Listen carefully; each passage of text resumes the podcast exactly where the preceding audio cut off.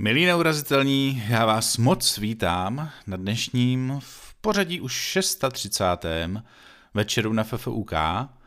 Ohromně rád vás tady v naší audio posluchárně vidím, nebo vlastně slyším, abych byl přesnější. Já jsem Jardej Rák a moje dnešní pozvání přijal archeolog a egyptolog Miroslav Bárta. Ještě než mu ale předám slovo, tak bych chtěl vám všem, kdo rádi potěšujete duši skrze uši, moc poděkovat za trpělivost při čekání na další díly neurazitelných podcastů, ať už jsou to večery nebo stůl pro tři. A za poslední, no, už skoro tři měsíce jsem potřeboval nejenom neurazitelného, ale trochu i svůj život posunout dál, aby mi to všechno nějak víc dávalo smysl a mohl jsem si zatím s klidným svědomím stát. A nějakou dobu trvalo, než si to všechno sedlo. Já doufám, že se vám nový neurazitelný vibe, jak je dneska módní říkat, bude líbit.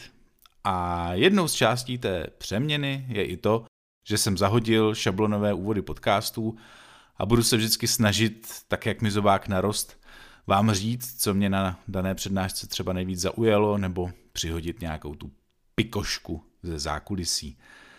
Nevím, jestli je třeba zrovna tohle pikoška, ale každopádně Mirek Bárta prodělal krátce před přednáškou obou straný zánět středního ucha, takže na jednu stranu klobouček hluboko před ním dolů.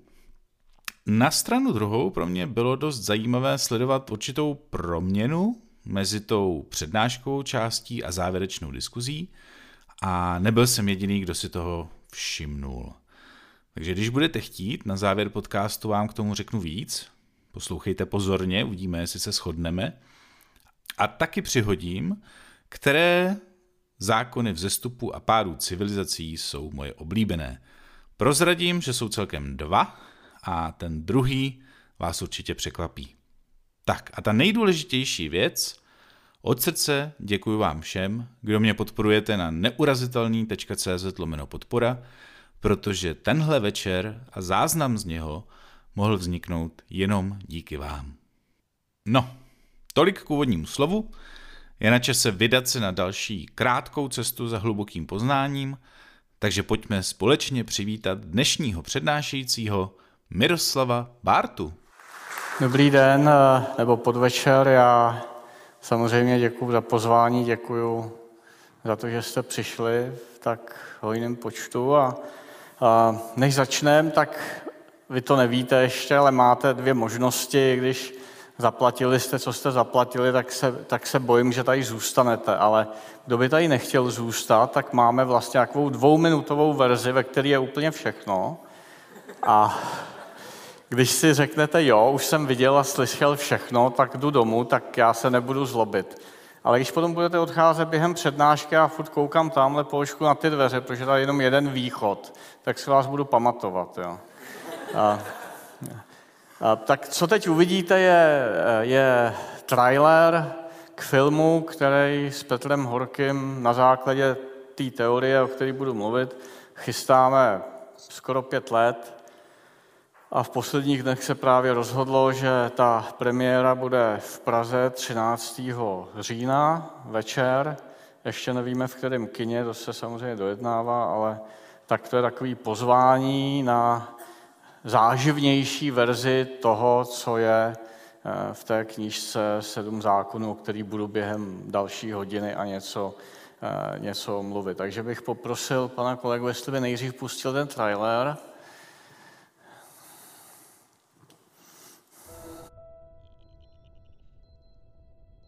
Civilizaci a její budoucnost nikdy netvořili mrtví nebo nenarození lidé.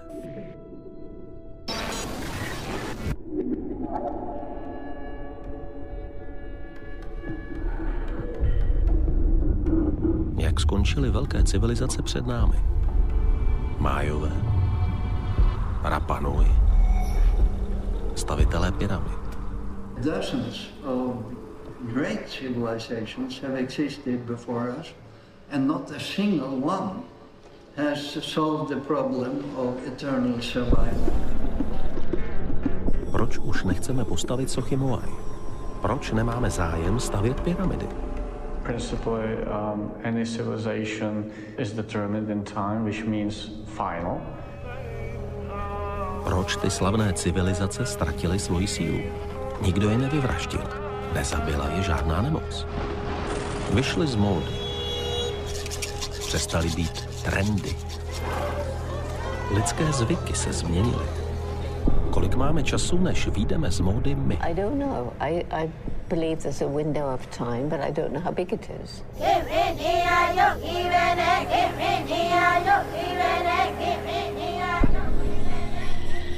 Co je základem civilizací? Rituály? Náboženství? Peníze a moc? O co vlastně v životě jde? You have to go back to your source. Zrušili jsme rituály. Vysmíváme se vlastním hodnotám. Pohrdáme elitami. Co když teď výjdeme z módy my? Všechny ty obehrané písničky jako globální oteplování, CO2 a El Niño jsou jen důsledky. Tento film je o příčinách. Je tu ale naděje. Budoucnost tvoří ti, kdo jsou živí. O naší budoucnosti tedy bude rozhodovat kdo. Přišel čas se o tom dovědět víc. Tak, jak jste mohli vidět, tak uh, ta premiéra se furt posouvala a posouvala, ale teď Byli už je snad. Velké kosmetické a farmaceutické společnosti nám lhali v naději, že tento anti-age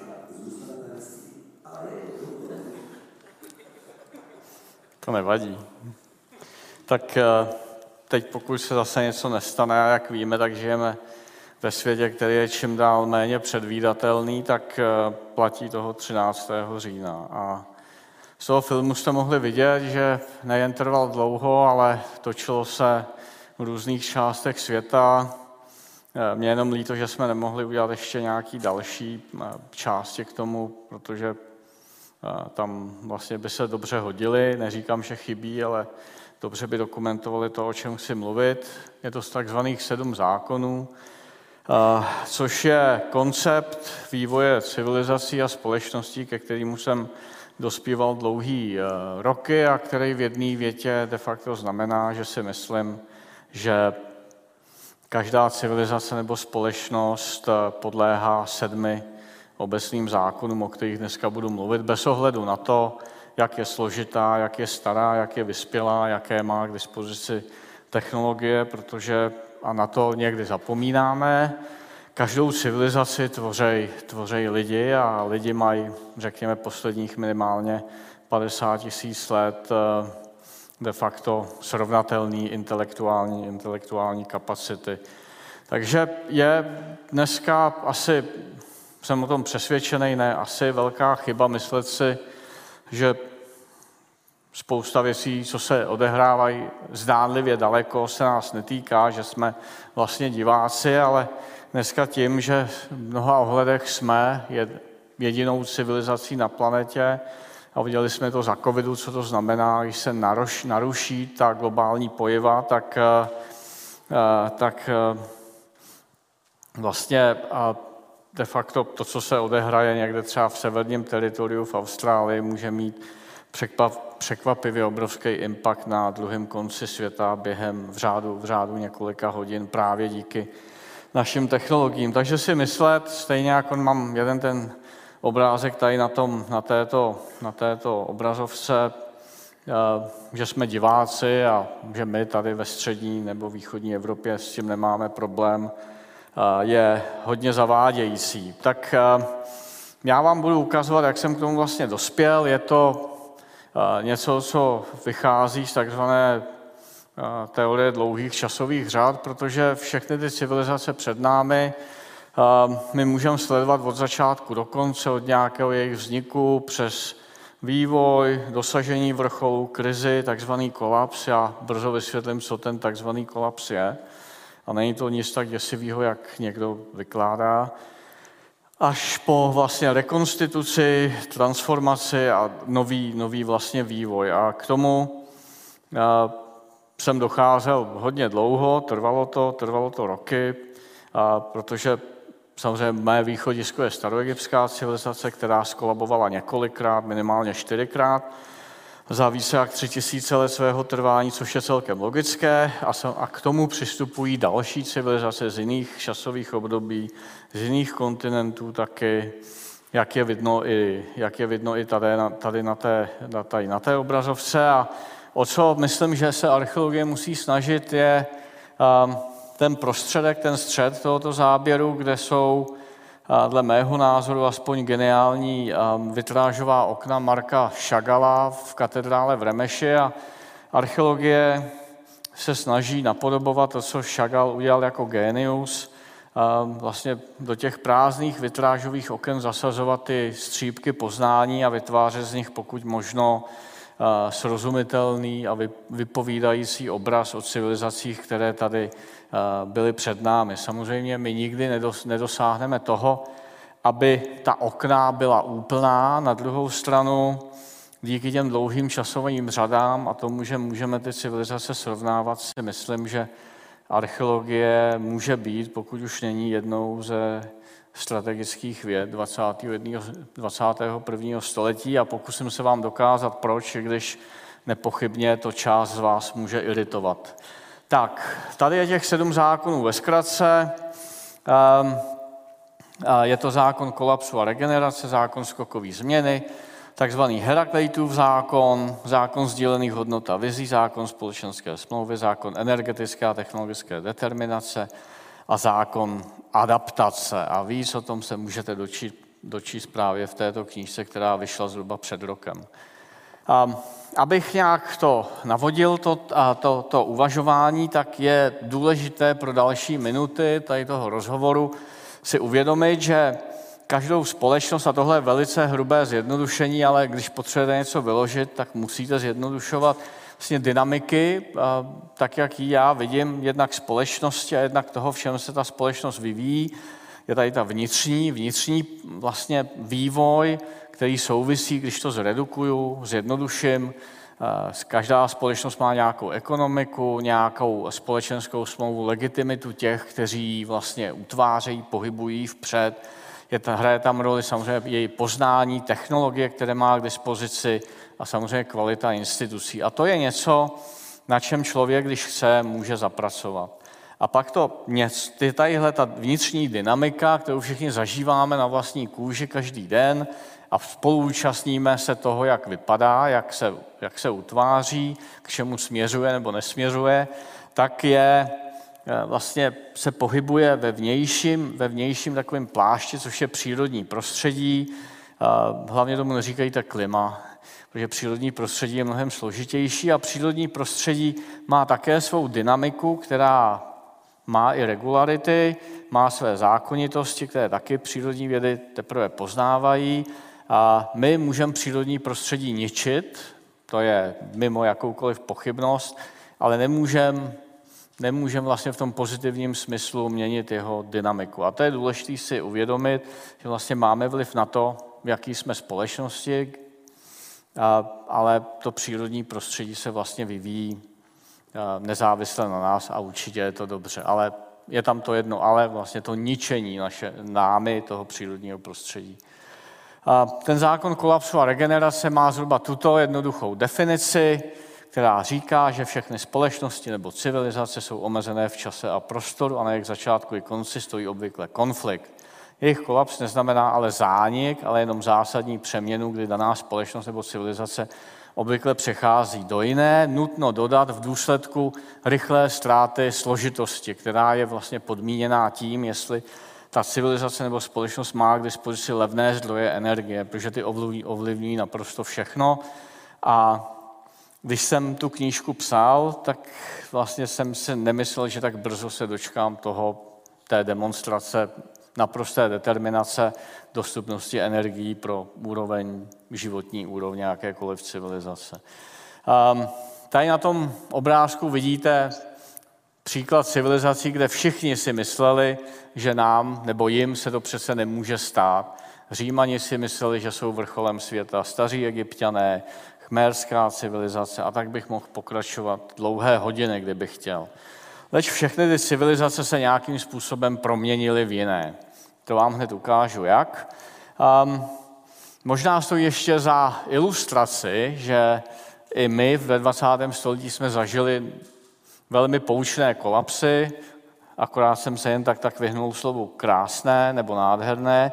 Velká Británie, impérium Velké Británie na začátku 20.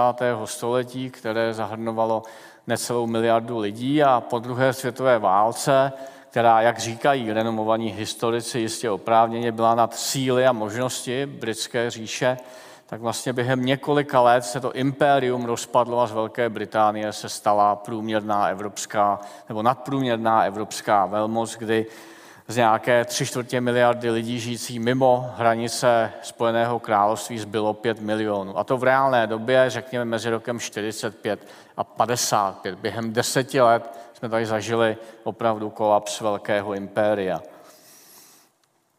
My jsme točili v Jižní Americe, tak jako velice ilustrativní příklad, který jsme viděli v Guatemala, jsou tyto horské svatyně, jak můžete vidět, jsou předkolumbovské, jsou tam sochy bohů, staré více jak 600 let. A indiáni, kteří žijí dole u toho jezera, tak vždycky o svátku, a to jsme tam zažili, protože jsme si dali jeden den volno, chodí na ten kopec, na tu svatyni s kytkama, obětují tam těm bohům, veselí se, něco popijou, něco pojedí a jdou zpátky s dětma do vesnice, do městečka, pomodlit se do kostela svaté Pany Marie, tam většina těch kostelů patří paní Marie, zasvěcená paní Marie, a když se pomodlej, tak rozházejí po podlaze toho kostela kukuřici pro bohyně kukuřice, protože přece jenom víme, že paní Marie tady je, ale tak bohyně kukuřice tam je ještě díl a vždycky zajistí tu úrodu. Takže to je příklad toho, jak indiáni místní, kteří geneticky jsou identičtí s těmi, nebo mírně namíchaní s těmi, co tam byli před Kolumbem nebo před příjezdem Evropanů, vlastně jak jejich takzvaná civilizace skolabovala a transformovala se do jiné. Ten kolaps neznamená, že by ti lidé byli vyvražděni, úplně přišel někdo jiný. Nic takového obvykle, obvykle nenastává. Takže tohle je vlastně pohled na kolaps, který není determinován přístupem přírodních věd, kde tam to opravdu ty přírodovědci mají, vyhynutí dinosaurů a tak dál, několik vln vymírání, 90% veškerého života.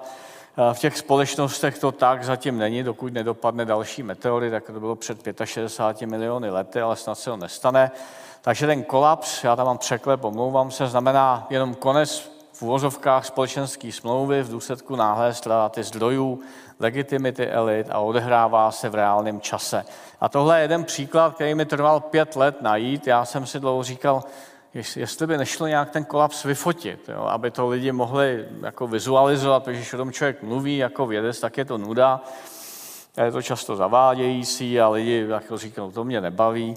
Tak tohle je Serapeum, pohřebiště posvátných bíků v Egyptě a poslední sarkofág, který, který tam dělníci v počtu desítek, možná stovek lidí tlačili na místo určení do pohřební komory.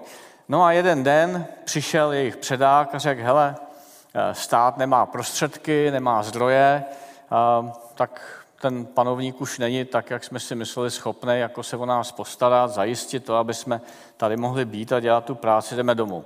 A ten sarkofág ukazuje ten den, kdy prostě skončila společenská smlouva a ty lidi šli domů a začali se starat jenom o sebe, protože tomu státu došly zdroje. Jo, tak to vlastně, já to tam mám před nosem roky a teprve nedávno mi došlo, že takhle by se to dalo, dalo vyfotit. Tak, to je k tomu kolapsu, aby jsme si rozuměli, že kolaps, jako často mi lidi říkají, Bart a ten říká, že zase všichni umřou a tady jako nebude nic, tak to jsou devianti, kteří to akorát zneužívají nebo jsou líní číst a přemýšlet. Prostě kolaps je jenom skokovitá ztráta opravdu té komplexity, kdy ten systém už nemá dál na to, aby existoval v té podobě, v jaké je. A tak snad jsem tohle už pro jednou nebo na nějakou dobu vyřešil, aspoň pro dnešek. Ten zákon skokové změny, druhý zákon, říká, že k zásadním změnám ve vývoji společnosti a civilizací dokází náhle skokově. a během toho se mění zcela podstata jejich fungování. Zase velice jednoduchý. Vemte si 17. listopad a 29. prosinec roku 89. Stačilo pár týdnů a Československo tehdejší se naprosto proměnilo. Vemte si arabské jaro, kdy během dvou měsíců se naprosto změnil Magreb, arabský svět, s následky bojujem dodnes. Vemte si eh, začátek první světové války, kdy v roce 1913 Evropa byla na vrcholu v umění, vědě, you name it, jak se říká. A pak přišel eh, Gavrilo Princip a během zase pár týdnů byla Evropa vzhůru nohama. Eh, nebo rezignace a Spojených států a spojenců na pozice v Afganistánu během loňského července a začát, nebo v průběhu srpna, kdy taky během pár dní nebo pár dvou, tří týdnů Afganistán byl zase úplně jiný.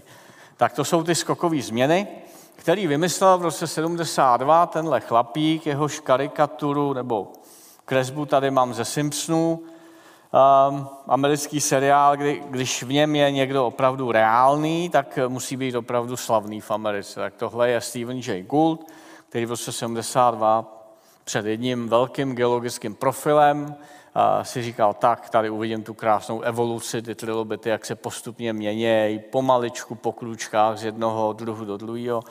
A on to tak nebylo, oni byli ty potvory furt stejný, a pak najednou ve velmi krátkém geologickém čase se vlastně jakoby skokově zcela proměnili. Takže Stephen J. Gould přišel vlastně s teorií punctuated equilibria, což jsou skokové přerušované rovnováhy, česky a my jsme to v posledních letech vlastně aplikovali na, taky na povahu historie, archeologie, těch změn, o kterých jsem mluvil.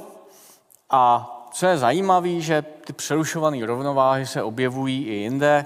V roce 2000, 2011 byla publikovaná studie, ty grafy jsou vlevo, kdy i přírodovědci zabývající se ekonomií si uvědomili, že vlastně na komoditních burzách v New Yorku a ve Frankfurtu ty ceny se neměnějí jako evolučně, postupně, ale skokově. A objevil tam několik těch rovin.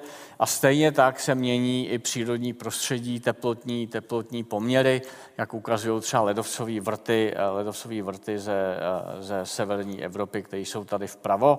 A obvykle se ten systém nejdřív rozkmitá a pak jeden velký skok buď nahoru nebo dolů, třeba když mluvíme o těch teplotách, to znamená k oteplení nebo naopak k ochlazení. Takže přerušovaný rovnováhy je něco, co není, eh, co není imanentní jenom vlastně v historii, ale najdete to úplně všude, stejně jako ty ostatní zákony, se domnívám já. Ale samozřejmě je na vás, jak si to přeberete. Přitom je velice ještě zajímavý v povaze té změny motiv cyklu, který nádherně vymaloval anglicko-americký posléze malíř uh, John uh, Thomas, Thomas Cole. Těchto pět obrazů, to jsou obrovské jako scény, byly naposledy viděny před, vidě, k vidění před covidem v jedné londýnské galerii. A vlastně ukazuje to v těch pět základních etap ve vývoji každé civilizace, kde je nějaký začátek, pak to dosáhne vysoké složitosti, komplexity takzvaný, celý se to propadá vlastně do vnitřních krizí a vlastně pro, a následuje zase ta, ta jako úplně nej, nejméně náročná energeticky fáze a celý se to vyvíjí. A abych ukázal, co všechno ještě nevíme, tak je tady jeden příklad za všechny.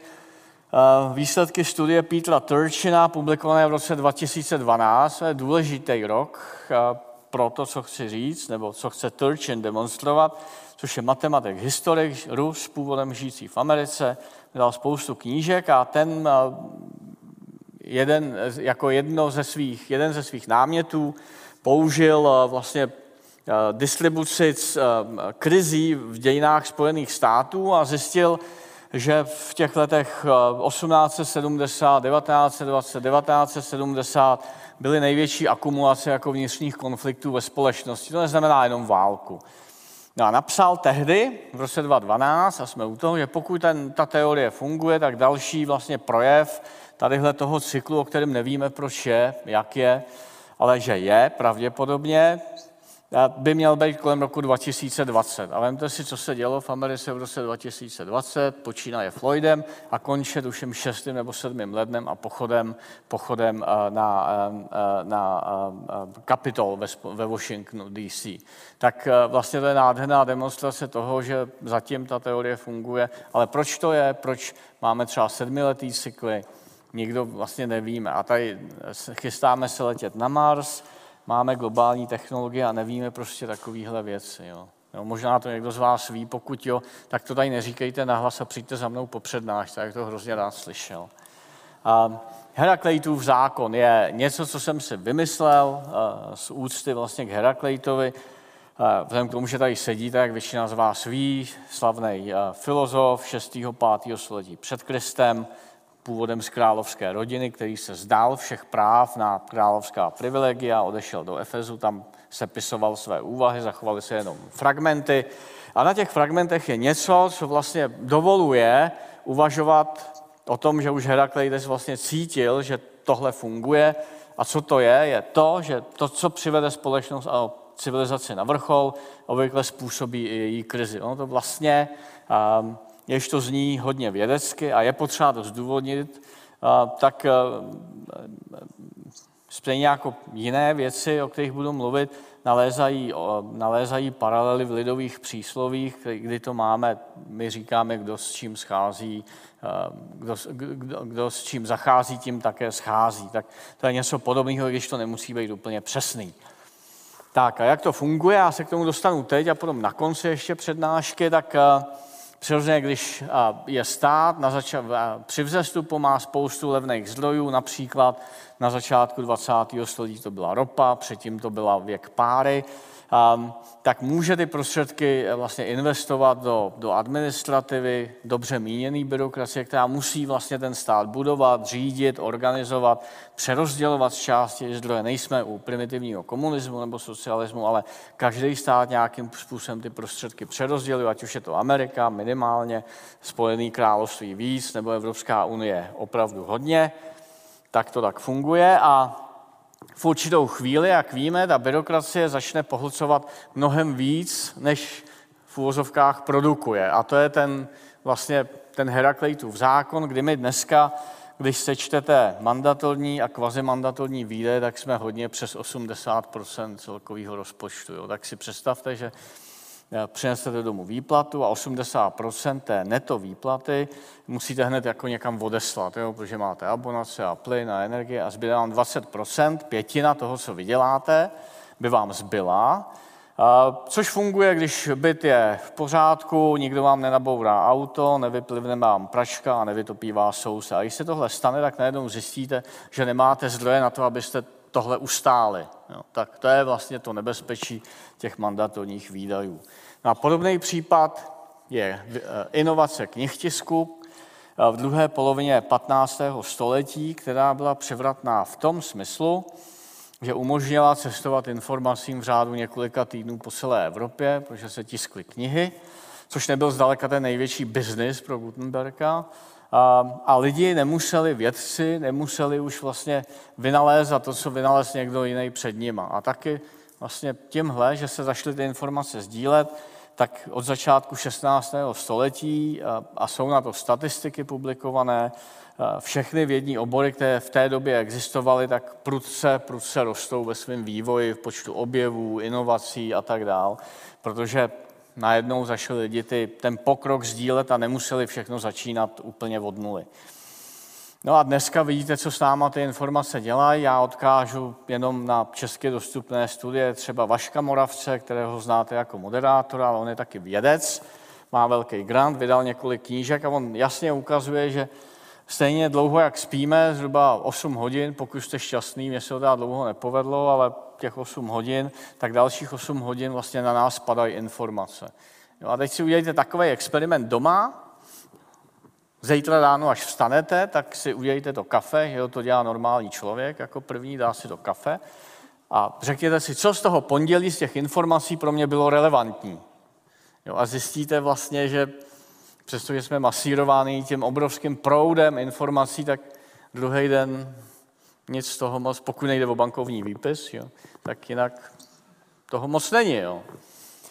Um, tak eh, to je vlastně, nebo si vemte a, a Chrise Willeyho, nevím, jestli jste četli tu knížku, vyšla nedávno i česky, o tom, jak Cambridge Analytica byla využitá, využitá při manipulaci amerických voleb a Brexitu. Jmenuje se to Mindfuck, to je skutečný titul. Eh, Mindfuck a tam vlastně ten Chris Willey, který vzal u zrodu té manipulace datový lidma na Facebooku a jiných sociálních sítích, um, v Americe před volbama bylo hacknuto 50 milionů účtů na Facebooku, aby byli ty lidi vyprofilovaní a tlačený do určitých voleb specifických. Tak to je nádherný příklad vlastně využívání nebo zneužívání, záleží na tom, kde jste, zrovna na jaký straně barikády a informací.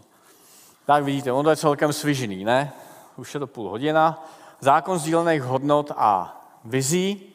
Teď se dostáváme k něčemu, co nejde moc, vlastně nic z toho nejde narvat moc do Excelu, až ten jeden zákon, šestý, šestý myslím, který říká, že každá společnost a civilizace je založená na společně sdílených hodnotách, vizích a implicitním právu. Přišel na to původem um, český právník Leopold Pospíšil, který potom udělal obrovskou kariéru ve Spojených státech, musel utíct před komunisty, kteří se akorát chystali v den jeho útěku ho zabít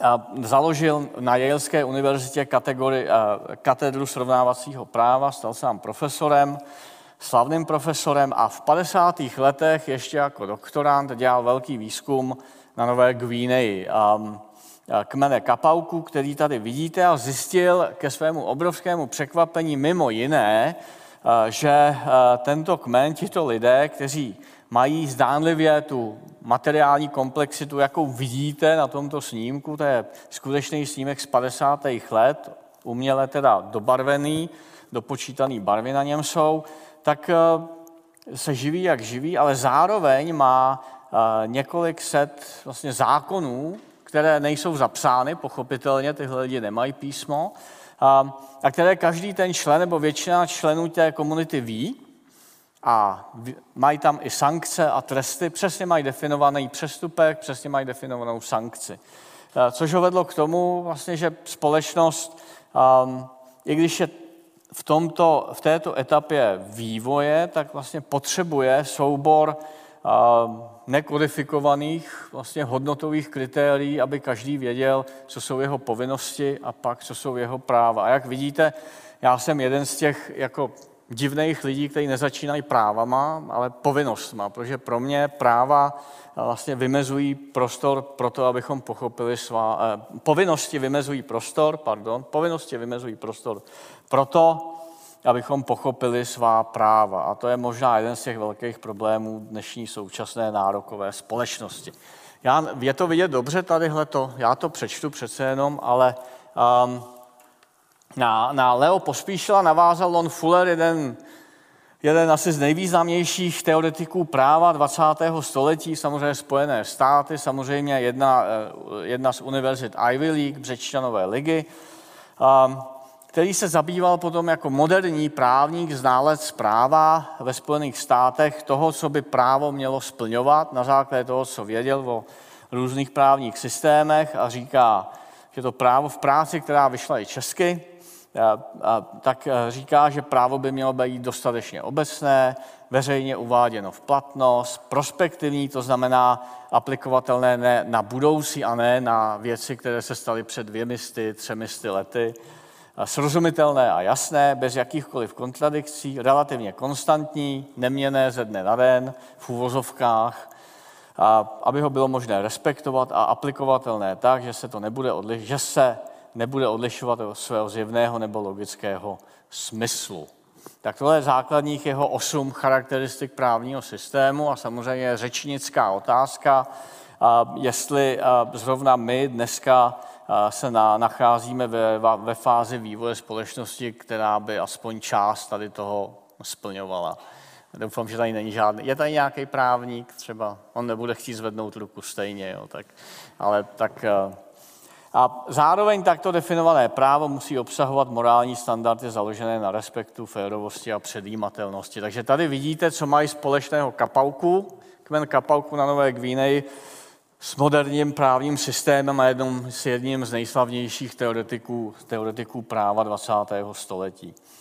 V tomto ohledu je poučné a v návaznosti na to, o čem budu ještě mluvit, jedna studie z roku 2014, která ve Spojených státech zkoumala z hlediska počtu slov a počtu podmínek americký právní systém, tak jak se vyvíjel od roku 1930 do roku 2010. A tady vidíte vlastně ty základní, ty, já to mám potom v té knížce, to je česky, um, kde, kde tady ta obrazovka ukazuje nárůst nárůst jednotlivých segmentů toho právního systému ve Spojených státech z pohledu slov v jednom zákoně. A on, ta, ta další podmínka byla podívat se na to, tak jak to vypadá z, z hlediska vlastně jednotlivých podmíněných vyjádření v těch zákonech. A ta, ta, ta tabulka je vlastně nemlich, nemlich ta sama. Jo. Ta, je tam takový obrovský nárůst, což je na jednu stranu v pořádku, protože sami víme, že od roku 1930 společnosti neobyčejně narostly ve své složitosti. Um, v roce 30 nebyly jaderný, jaderný elektrárny, nebyl tak obrovský letecký průmysl a tak dál a tak dál, takže je to přirozené. Na druhou stranu to taky ukazuje, a vzpomeneme si na to u zákona o energetické determinaci, jakým způsobem roste energetická a lidská obslužnost toho systému. Určitě jste si všimli, že i my přes dneska používáme všechny možné softwary a tak dále, ale ta administrativa, ať už pracujete kdekoliv, je, pokud tu firmu nevlastníte, je neustále horší a horší. Takže tady je nějaká kontradikce, který já třeba nejsem schopný porozumět nebo nechci porozumět, že přesto, že naše technologie se vyvíjejí, tak eh, náš čas strávený tím, že něco vyplňujeme nebo používáme ty technologie, je mnohem, mnohem eh, větší. A přirozeně když se komplikuje, když se komplikují vztahy ve společnosti, když klesají zdroje, tak dochází k nárůstu a nárůstu moci a nezávislosti vysokých úředníků a projevují se jevy, jako jsou nepotismus a demotizace v řízení státu. A paradoxně ten nejstarší lobbysta na světě, protože když klesají zdroje, tak roste vliv zájmových skupin a lobbystů, protože přirozeně se snaží ovládnout ty umenšující se zdroje a využívat je ve svůj prospěch. A tady vidíte pravděpodobně nejstaršího lobbystu na světě, Vezíra Ptachšepsese, který začal jako královský kadeřník, Jo, taky to tady máme z nedávné doby. Ve starém Egyptě nebyla železnice, víte, tak jste nemohli začít kariéru na železnici a stát se ministerským předsedou.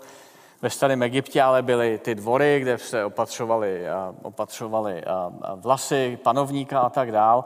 A jak většina minimálně dám ví, mě se to netýká, jak můžete vidět, tak kadeřníci do dneška vědí mnohem víc, mnohem víc než e, nějaký lokální politik. Tak to bylo samozřejmě ve starém Egyptě, a kdy ten kadeřník u královského dvora věděl naprosto o všem, co se tam dělo, ale neměl žádnou exekutivní moc, ale o to měl silnější postavení. A když se jeden z jeho svěřenců, panovník Niusere, stal králem, tak Tašepses byl pro něj tak důležitý, tak vlivná šedá eminence, že z něj udělal ministerského předsedu a aby si ho udržel věrného, protože nebyl z jeho rodiny pokrevně, a známe to i z Kmotra, že ho drž si přijít přátele blízko a nepřátele ještě blíž, tak ho provdal za svoji dceru. Jo? Tak takhle panovníci vlastně měli politiku provdávání svých dcer za vysoce postavené hodnostáře v zemi. Niusere tak použil několik svých dcer, my jsme jednu z nich i našli v Jižním Abusíru, jmenovala se Šeretnepte, ale to by byl jiný případ. A tímhle, pano, tímhle ptachšepřesem začíná protože Egypt v té době se musel začít vyrovnávat s poklesem zdrojů, klesaly nilské záplavy, nebyly úrody, takže nebyly daně, měnilo se přírodní prostředí, narůstala, narůstala vrstva středních a vyšších úředníků, takže přesně v tuto chvíli se objevuje lobismus a nepotismus. Nepotismus znamená, že úřady se dědí, a všechny jeho, všichni jeho synové, protože tehdy to byla hodně maskulinní společnost, dostali ty samé úřady jako jejich tatínek. Jo? Nebylo to už na základě toho, jestli je někdo schopný nebo není, ale na základě toho, jestli patří do rodiny nebo má to správný v správný telefonní číslo. A, a jak říkám, že ty eh, doby se mění, ale lidi ne, tak tady je teorie zájmových skupin v praxi, kdy se používám vlastně data Francise Fukuyamy, což je významný americký sociolog, který v roce 2014 napsal ve Foreign Affairs tuto studie America in Decay, kdy mimo jiné popisuje nárůst lobistických skupin v Americe, což taky ukazuje jak na větší a větší kontrolu těch zdrojů. Kdy v roce 71 tam bylo něk... V Americe na rozdíl od Evropy se lobbysti musí registrovat, jo, v tom je ta, ten jejich pokrok, mimo jiné. Bylo tam 175 lobbystů. A v roce, já ty čísla radši tady mám, v roce 2009 už to bylo zhruba 14 tisíc lobbystů. Jo? Tak tady vidíte vlastně, jakým způsobem se obrovsky zvyšuje ten ran, ran na zdroje.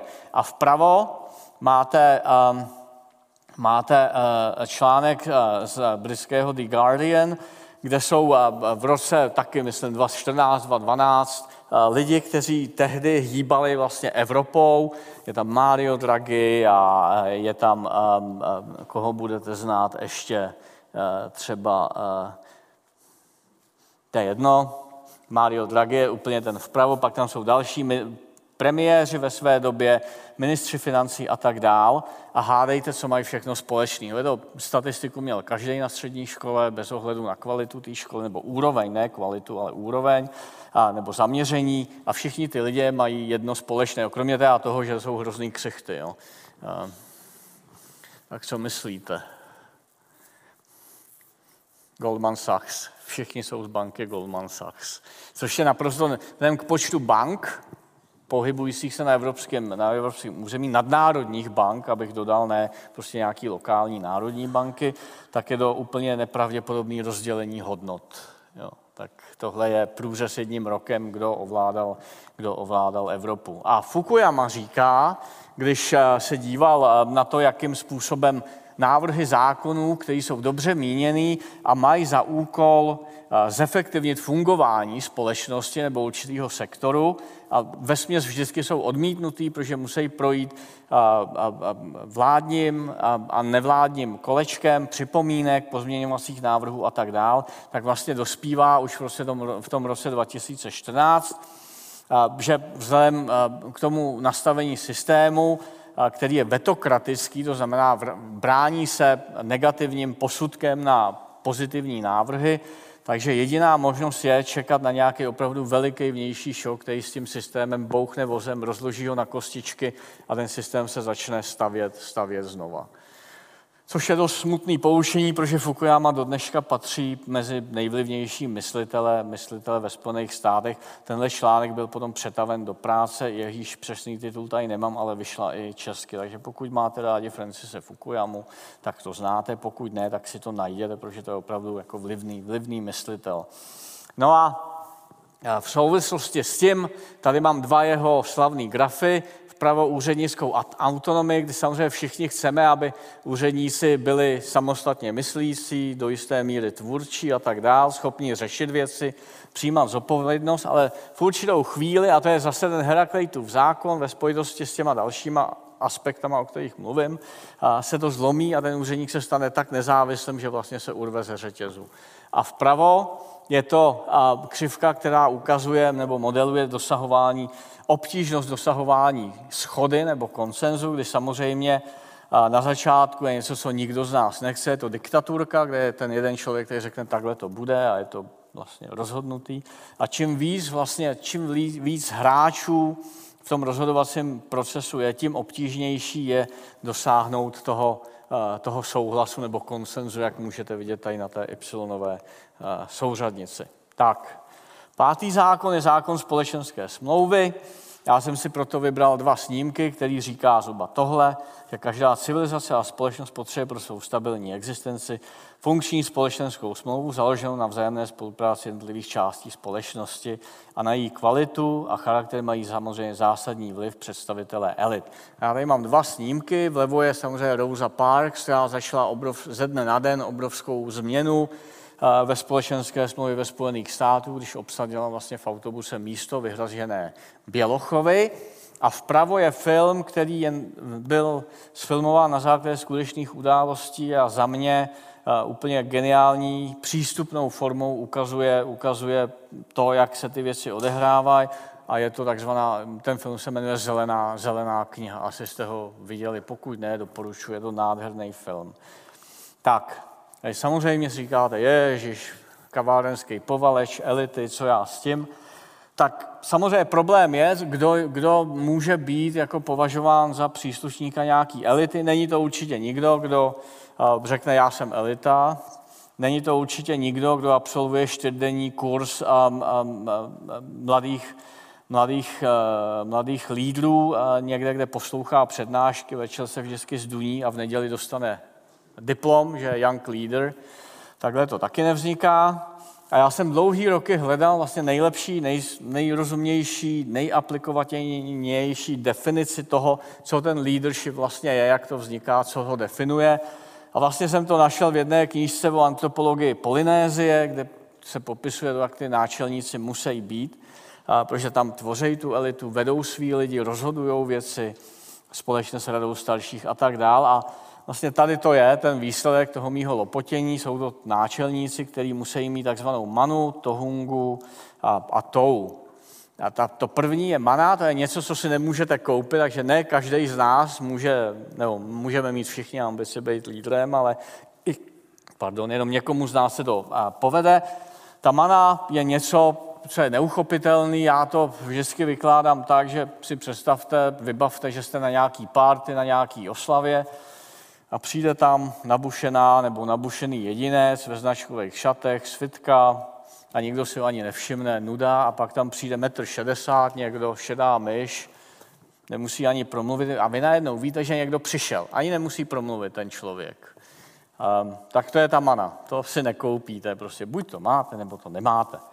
Ta druhá je vlastně zručnost, to je ta tohunga, kterou z části musíte mít taky vrozenou, že jsou skvělí řemeslníci nebo vědci a jsou naprosto hrozný řemeslníci, naprosto špatní vědci, bez ohledu na to, čím formálně prošli, bez ohledu na to, jak jsou starí. A to je něco, co se můžete ale i naučit. Rokama usilování dosáhnete v něčem nějakého eh, mistrovství. Takže zase těžko, až na výjimky absolutní, můžete mít 21-letého skutečného lídra, prostě na čele, na čele firmy, ať jsou výjimky, samozřejmě jsou výjimky, nebo v politice, nebo tak. A těžko očekávat od někoho, kdo v 18 vstoupí do politiky, že vlastně v 50 rozumí společnosti. To je skoro nemožný. To je teoreticky nemožný úkol. A ta třetí, to, je, to jsou ty morálně volní vlastnosti, kdy taky většinu toho musíte mít vrozenou. Je to statečnost a tak dále, postoje, je to nějaká, nějaká konsekutivní vlastně činnost v tom životě, kdy každý rok netvrdíte něco jiného, česky kam víte, tam plášť. Takže tohle, když někdo má, tak může jednou být vlastně považován za příslušníka elity, ať už je to politik, ať už je to businessman, ať už je to vědec, ať už je to řemeslník. Prostě elita není něco, co by bylo specifikovaný nějakým výběrem jako povolání, ale je to něco, co se týká spíš toho, jaký ten člověk je, jak jste mohli vidět tady tak to je za mě aspoň. A když jsme u toho leadershipu, tak často to lidi zužují právě na tu politiku.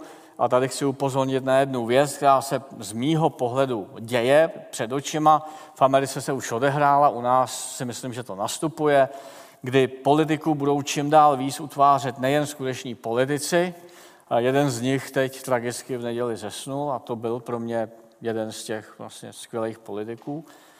Um, a vedle toho se budou čím dál víc do toho veřejného života prosazovat právě na základě toho, co jsem řekl o leadershipu, um, lidé z oblasti technologií, z oblasti vědy. Vemte si Steve Jobse, vemte si Billa Gatese, vemte si Elona Muska, to jsou všechno lidi, kteří vlastně mění, mění společnost, mění svět.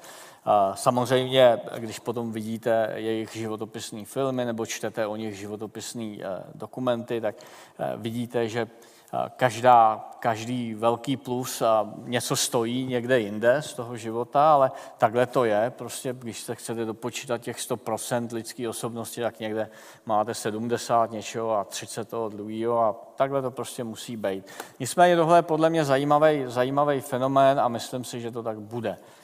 A typický leadership, něco jste už viděli, tak tohle jsou dva chlapy z Titaniku, kteří tam byli. Byli to ve své době nejbohatší lidi světa. John Jacob Astor, Benjamin Guggenheim. Pokud někdo z vás třeba pobíhal po Manhattanu, tak víte, že do dneška ty jejich rodiny tam jsou hodně slavný. Počínaje hotelama, konče muzeem. A když Titanic šel ke dnu, oné mrazivé noci, tak oni vyběhli z té první třídy, což byla par, ekvivalent dnešního biznesu a kapitán říká tak rychle do člunů záchranných, protože jich je málo a tyhle lidi říkají, no ale tady je hromada dětí a žen z druhé, třetí třídy. On říká, jo, ale vy jste si zaplatili nejvíc, vy máte právo jít jako první do těch člunů. On říkal, ne, my nepůjdeme, dokud nenastoupí všechny děti a ženy. A představte si, že jste nejbohatší na světě a že tohle uděláte, protože věříte tomu, že to tak je správně, protože to máte v sobě. No. A ty lidi tam zůstali. Tyhle dva chlapy, nejbohatší chlapy tehdejšího světa tam zůstali protože něčemu věřili, za něčím stáli a měli nějaké hodnoty. A k tomu já říkám třeba leadership. Ty dva chlapy tam zůstali a o dvě děti nebo o dvě ženy se dostalo do člunu víc. To je, to je jako, pro mě je to velký, velký, eh, velký memento toho Titaniku. A je to dokázaný, protože lidi si na to pamatují, ty, kteří přežili, vlastně o tomhle mluvili. Zákon energetický a technologický determinace, vývoj každé civilizace, a teď žijem v tom, co opravdu se odehrává, již ta teorie je stará opravdu několik let. Ten film toho budíš taky dokladem vedle té knížky. Je determinován technologiemi a zdroji energie. Bez objektivně levné energie nemůže společnost a civilizace ani růst, ani si udržet svoji stávající komplexitu. Jo? Um, ta komplexita se dá, složitost se dá vyjadřo, eh, vykládat různě. Já používám tady ty dva slajdy vlevo, vpravo nahoře. A severní teritorium v Austrálii můžete vidět 100% artefaktů, který tehdejší, nebo jsou i současní domorodci vlastně australští používali po minimálně 55 tisíc let dneska, je to jedna z nejstabilnějších společností na světě vůbec, ne, ne jedna, je to nejstabilnější společnost na světě. A vpravo naopak, když jsem přiletěl do San Diego, tak já eh, eh, prostě nesnáším už hotely, tak jsem bydlel samozřejmě v nějakým pronajatým eh, malým apartmánu, který vynikalo tím, že měl prázdnou lednici, takže v 6 ráno nevyspalej jsem musel vyrazit tady do toho. A tam jsem si uvědomil jako v těch mátohách vlastně, jak vyfotit tu komplexitu. To je ulička plná jenom jogurtu a sejru. Jo? A to je přesně o tom, že ta civilizace, ta společnost je tak bohatá, že si může vyrobit 200 variant jogurtu. Jo?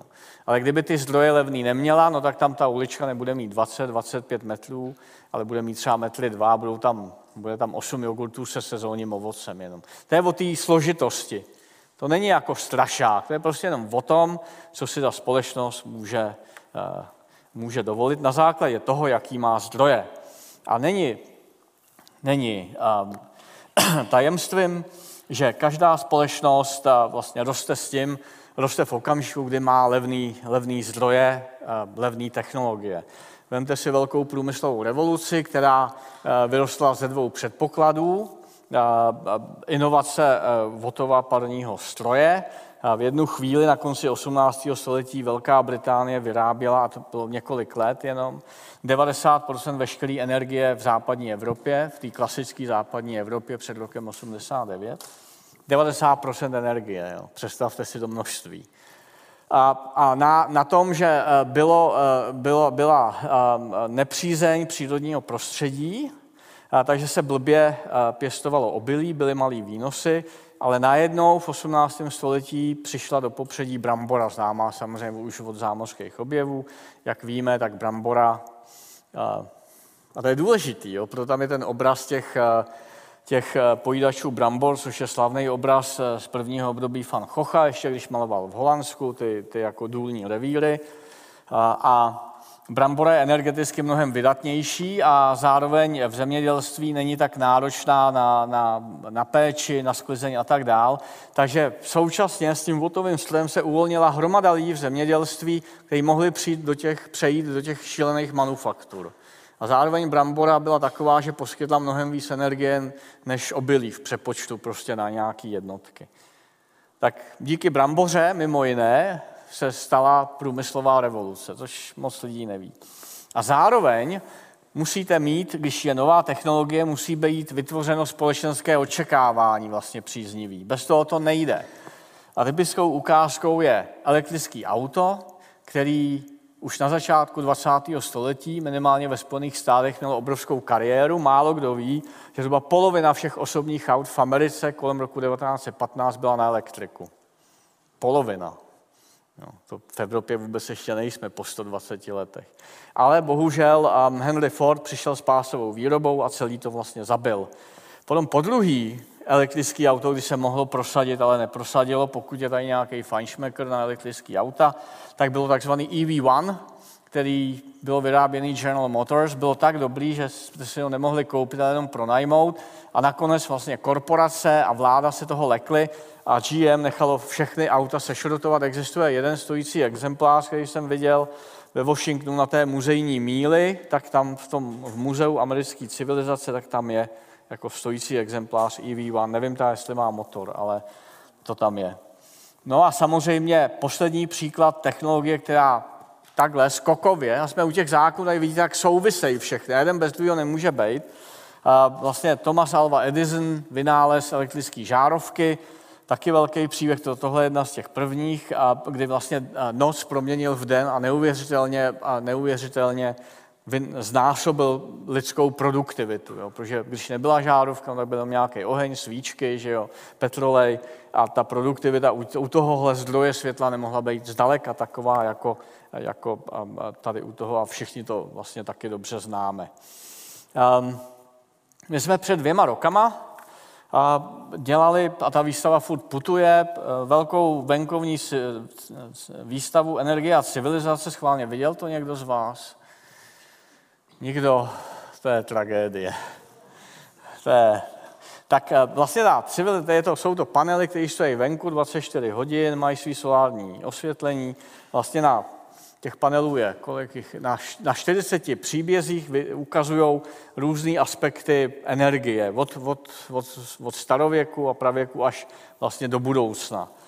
A my jsme vám už tehdy psali, o tom, že to, co říkali američani, Nord Stream 2, velký problém. A vůbec mě nenapadlo, že dneska to budeme zažívat prostě v přímém přenosu od 24. února. Důležitý je ten člověk vpravo nahoře, Andrej Sacharov, který už v 80. letech ve slavném článku Jaderná energie a svoboda západu ten článek se dostal na západ díky, díky Františkovi Janouchovi, už tehdy ve Švédsku, našemu jadernému fyzikovi, kdy Sacharov upozorňuje velmi naléhavě, že může docházet na západě k záměrné diskreditaci jaderné energie, aby se prohloubila závislost západu na fosilních palivech, které byly dováženy z Ruska v 80. letech. Tak si vente vlastně, jak, jak ty dlouhé časové řady jsou poučný, protože kdyby jsme byli víc vnímaví k tomu, co se děje vlastně v té historii, v té společnosti, v tom myšlení lidském, tak jsme dneska nemuseli vůbec být tam, kde, tam, kde jsme. Vůbec ne. Minimálně před několika lety to už bylo evidentní. A že jste nešli na energii a civilizaci, mě na vás teda štve. Tak, nepomůžu si, ale to je jedno. A tady ve prostřed je vlastně ten původní dopis, který Janouch dostal. On existuje v originále a na té výstavě je. Tak konečně zákon adaptace, sedmý, už to budeme mít za chvíli za sebou, 10 minut, je zákon, který říká, že o úspěšnosti každé společnosti nebo civilizace rozhoduje míra jejich schopnosti adaptovat se na proměny přírodního prostředí.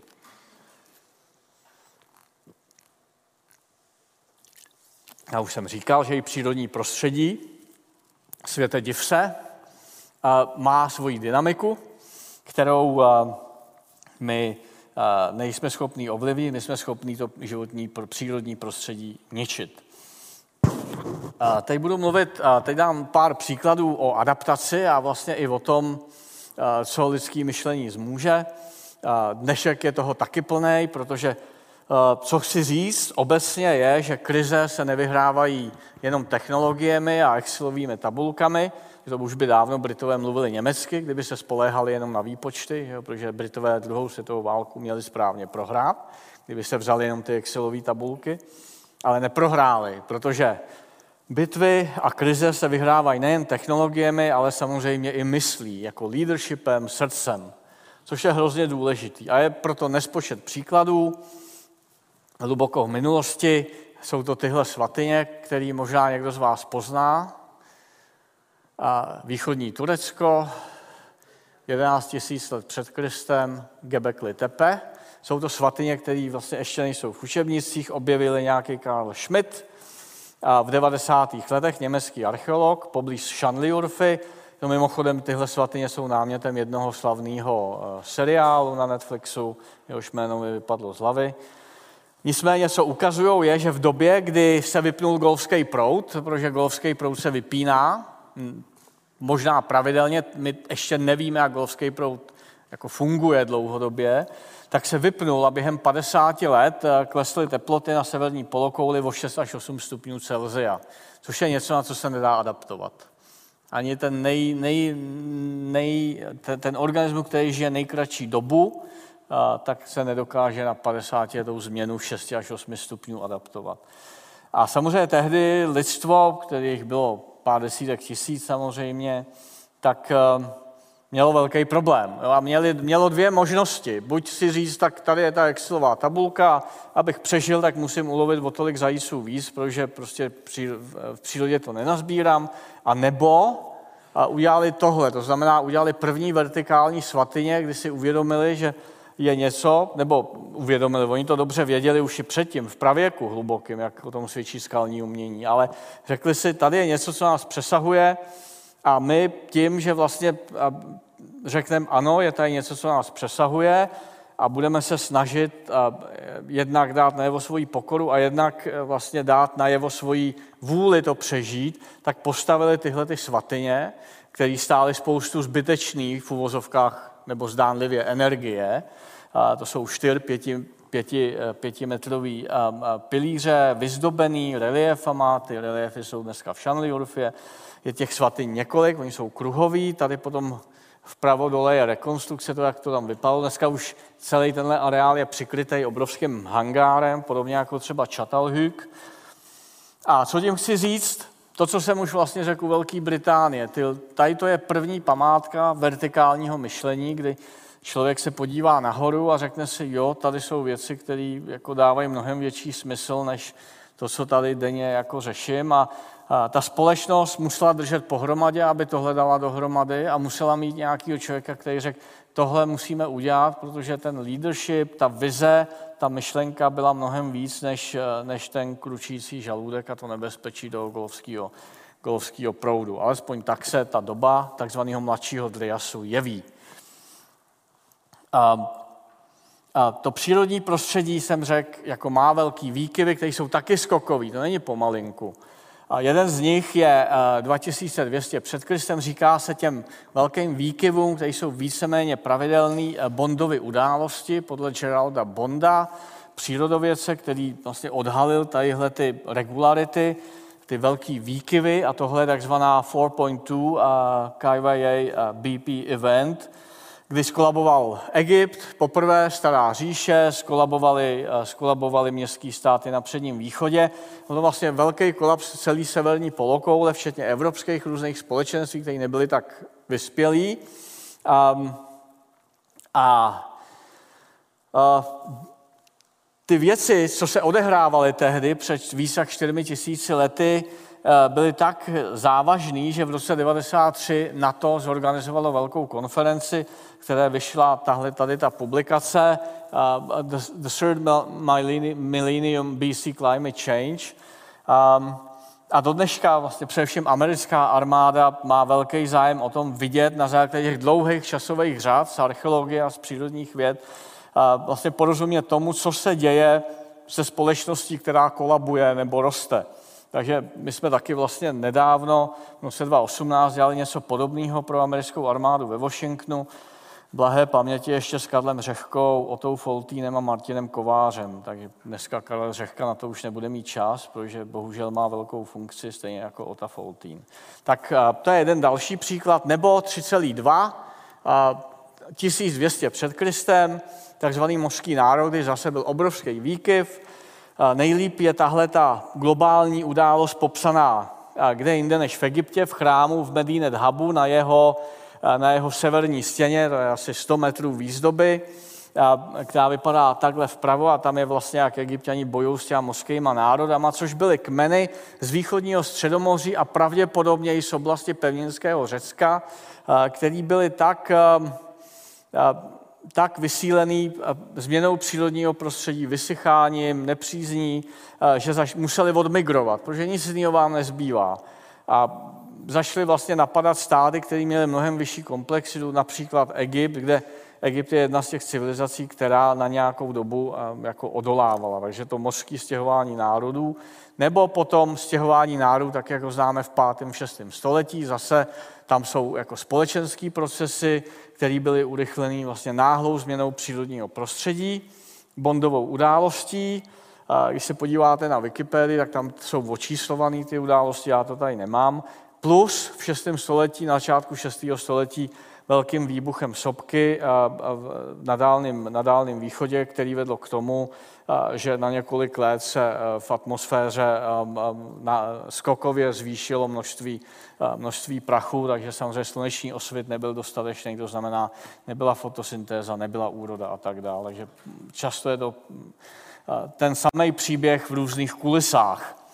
A přirozeně jsou studie, z Evropy, z Číny, z Ameriky, které ukazují dlouhodobě v řádu století, že eh, výkyvy přírodního prostředí korelují a vlastně je tam příčinnost, protože korelace ne vždycky znamená příčinný vztah, s nárůstem konfliktu. A je to logický, protože když prostě není úroda, nejsou zdroje, zažili jsme to v době arabského jara například, zažijeme to velice brzo znova, se domnívám já aspoň, ale to nechci strašit, tak vlastně roste počet, eh, počet těch konfliktů a narůstají tendence k migraci, buď menší nebo větší eh, populace a tak dál.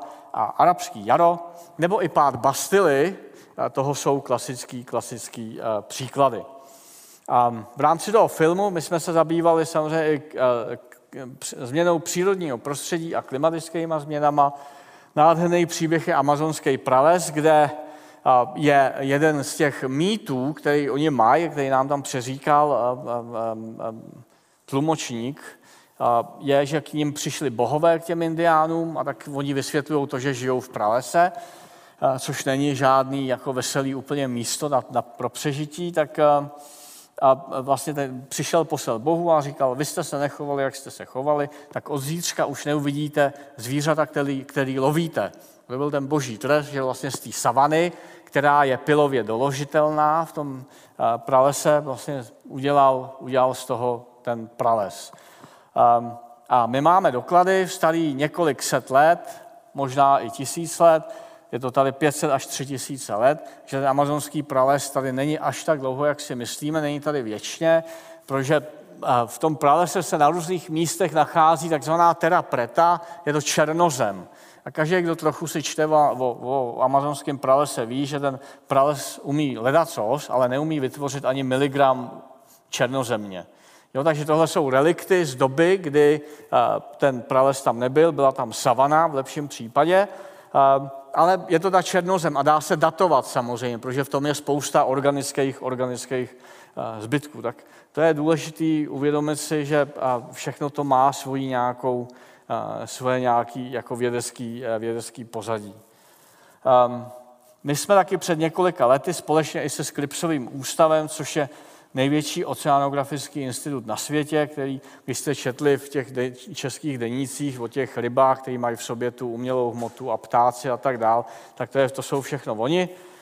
Um, tak v rámci výstavy, která předcházela energie a civilizaci, voda a civilizace, jsme měli zase 40 příběhů, které tady putovali tři roky po různých českých městech o tom, jak eh, ta voda je naprosto zásadní element pro to, aby každá civilizace eh, fungovala a vykládat si to nemusíme. To jsou příklady tří panelů, které jsme tam ukazovali, spotřeba vody v různě na světě, ehm, nebo takzvaná virtuální, virtuální voda. Kolik litrů vody potřebujete třeba na, na to, abyste vyrobili nebo měli k dispozici kilo jablek nebo kilový steak nebo jedny džíny a, a, nebo tabulku nebo kilo čokolády, kvalitní čokolády. Tak to jsou eh, poměrně zajímavé čísla, které třeba ukazují, že v té masové výrobě jednou z, eh, z, technolo, z technologicky nejnáročnějších druhů mas je samozřejmě vepřový. No a tam ta, tam ta spotřeba vody roste Ehm, jako drasticky. A, což je třeba problém Číny, protože tam už od starověku vepřový maso je z nějakého důvodu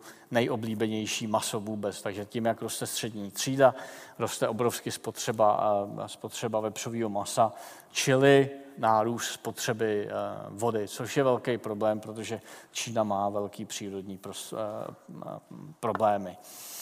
Co tím chci říct třeba, že je, když uvažujeme komplexně o společnostech, o přírodním prostředí, že tady je spousta narrativů, které jsou třeba ekonomicky zajímavý, ale nemusí dávat až takový smysl. A proto mám tady tenhle text, který si přečtěte v klidu. Myslím, že je to dost velký. A co tím chci říct je, že my neustále slyšíme v rámci takzvaného plastového narrativu, že tak, jak budeme vyrábět víc a víc plastů, tak se budou plasty vykupovat a budeme lépe recyklovat. Ale když se potom bavíte s firmama recyklačníma a tak dál, tak slyšíte, že to je vlastně eh, marný boj, úplně do boj s větrnými mlýny, jinými slovy, protože to nikdy nelze dohnat. A jako ten svět není o tom, eh, jako přijímat slepě věci, které jsou, ale uvažovat o nich kriticky. A jedna z těch věcí se právě týká plastů, protože až do roku 50 téměř, a možná z toho budete překvapený, možná ne, svět nepoužíval plasty v roce 50. Jo, za chvíli jsme letěli na měsíc, byly barevné televize, velké filmy, jo, lítalo se už po celém světě letadlama a jediný plast, který jsme používali, byl bakelit. Nic jiného nebylo. Um, neříkám tím, že bychom měli dneska říct, jdeme zpátky na stromy a vzdáváme se plastu, to je nesmysl. Ale měli bychom možná uvažovat o tom, že když to šlo v roce 1950, že možná dneska bychom taky našli cesty, jak jako slevy z naší spotřeby, spotřeby plastu. Jo. To mi přijde jako zajímavá alternativa k tomu plastovému narrativu. To znamená, čím víc plastů, tím víc recyklace, protože to nikdy nemůžeme zvládnout. Nemůžeme. Jo. Tak to je jenom jeden, jeden z těch postřehů, který nebejvají tak často, tak často frekventovaný. A už jdeme do závěru. Um, jak jste viděli, tak v tom traileru byla spousta lidí, který znáte. Mít studenti třeba už nevědějí, kdo je Thor Heyerdahl. Jo což pro mě byl úplný šok, když jsem říkal, no a tady je RA 1 nebo RA 2 nebo Kontiky a ty studenti vůbec nevěděli z kvalitních gymnází, vůbec netušili, kdo je Thor Heyerdahl. A Petr Horký právě mohl točit jak, jak s Isakem Asimovem, s A.C. Clarkem a, a s, s Torem Heyerdahlem ještě v 90. letech. To jsou všechno lidi, kteří vlastně přispěli, když to tehdy nevěděli, do toho našeho filmu Civilizace, stejně jako Jane Goodaleová a Deepak Chopra a další lidi, kteří jste tam viděli. A, a třeba Thor Heyerdahl už v 90. letech říkal, naše civilizace má jednu nevýhodu, já pak řeknu ty výhody, které si myslím, že máme. Protože když selže jako globální civilizace, tak už není moc sobí nahradil. Dřív to bylo, skolaboval Egypt, tak tady byla Akadská říše, Babylonská říše a byly tady eh, civilizace v Jižní Americe naprosto nezávislí na sobě. To dneska už není, to všichni víme, zažili jsme to za covidu, zažíváme to dneska, když je eh, ruská invaze na Ukrajině, co to s celým světem bez výjimky vlastně možná až na Kanadu a Norsko, protože v Norsku třeba 95% veškeré elektřiny je z vody, která jim tam padá vlastně z těch skal, tak to je poměrně mnohem jednodušší situace než dneska. Tak vlastně, ta, tak vlastně jsme propojení. A ta naše výhoda ale je, že, a, mluvím o tom vlastně v celý přednášce, protože víme, jak to funguje, myslím si, jsme schopní to dokázat. A když víme, jak něco funguje, tak vlastně máme půlku řešení, protože víme, co je potřeba udělat, aby se to neopakovalo. Je otázka, jestli to chceme. A samozřejmě naše civilizace je výjimečná v několika ohledech. V tom pozitivním, čistě pozitivním směru jde především o to, že máme technologie, máme komunikační nástroje, máme informace i poznání, což není to tež, jak všichni víme, které nám umožňuje ty věci řešit. A jsme globální, opravdu bychom byli schopni to řešit, ale jenom za předpoklad, že to budeme řešit globálně. Proti tomu je samozřejmě Gaussova křivka, která všechno komplikuje, ale to by bylo na jinou debatu. A samozřejmě i naše nevýhoda, v tom jsme taky unikátní, Zase se vracím k těm i plastům. My jsme již první civilizace v historii téhle planety, která většinu z toho, co vyrobí, neumí buď vrátit do přírody, nebo znovu použít. Jo, v tom jsme taky naprosto unikátní. Jo, nemáme jenom ty plusy a jenom ty mínusy. To jako tak přednáška není o tom, že bych hanil naší civilizaci. Naopak, já chci, aby jsme jako si udrželi to, v čem žijeme a předali to našim eh, dětem v lepším stavu, než jsme k tomu přišli. Ale eh, to neznamená, že člověk nebude ty věci analyzovat a prostě výhoda té archeologie je, že to máte v těch dlouhých časových řadách, vlastně, které se nedají okecat, protože jenom začátek, vrchol, konec. No, nemusím nic jako... Samozřejmě to síto musíme furt zahušťovat, ale to základní tam je. A když to máte z x civilizací, včetně té naší, tak vlastně máte Eh, máte vlastně důkaz toho, že to asi funguje. No a teď, samozřejmě, chceme dál růst, ne? Chceme se mít čím dál líp. Jsou tady historicky známý a využívaný hust, takzvaný hustý zdroje energie, uhlí, ropa, plyn a tak dál, který jsme používali velice dlouho. Jsou to všechno fosilní paliva samozřejmě. Um, který ale klesají jednak na popularitě, jedn, z logických důvodů, to tady nemusíme rozebírat, jednak i jejich hustota se snižuje, protože třeba hustota ropy před 100 lety byla jedna kustu. Uh, jedna, jedna, jedna kustu. To znamená, jeden dolar vložený do získávání ropy vám vydělal 100 dolarů. Dneska je to něco jedna ku, ku, ku 30 třeba. A tady jsou poslední data, kombinovaný s tím, co je dneska v literatuře, protože jiný článek jako syntetický o tomhle, pokud jsem byl schopný dohledat, není, z roku 2014, který vlastně vyhodnocuje vydatnost těch zdrojů, které máme k dispozici, tak není překvapení, že to, co je vlastně nejužitečnější ve směru té ekonomiky, je vodní, vod, jsou vodní elektrárny, kde to je 1 k 80 zhruba, a už jsem říkal, v Norsku je přes 90% veškeré elektrické energie z vodenních elektráren, u nás je to tuším 5%.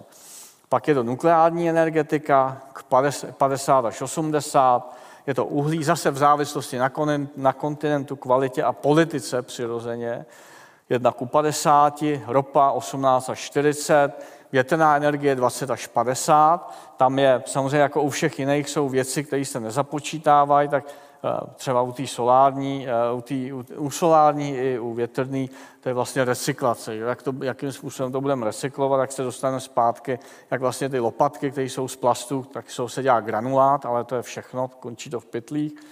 Vzácný prvky ze solárních a ze fotovoltaiky, ale přirozeně to všechno je, se, se řeší a teď je otázka, jestli nám dojdou levný zdroje dřív, než budeme mít řešení.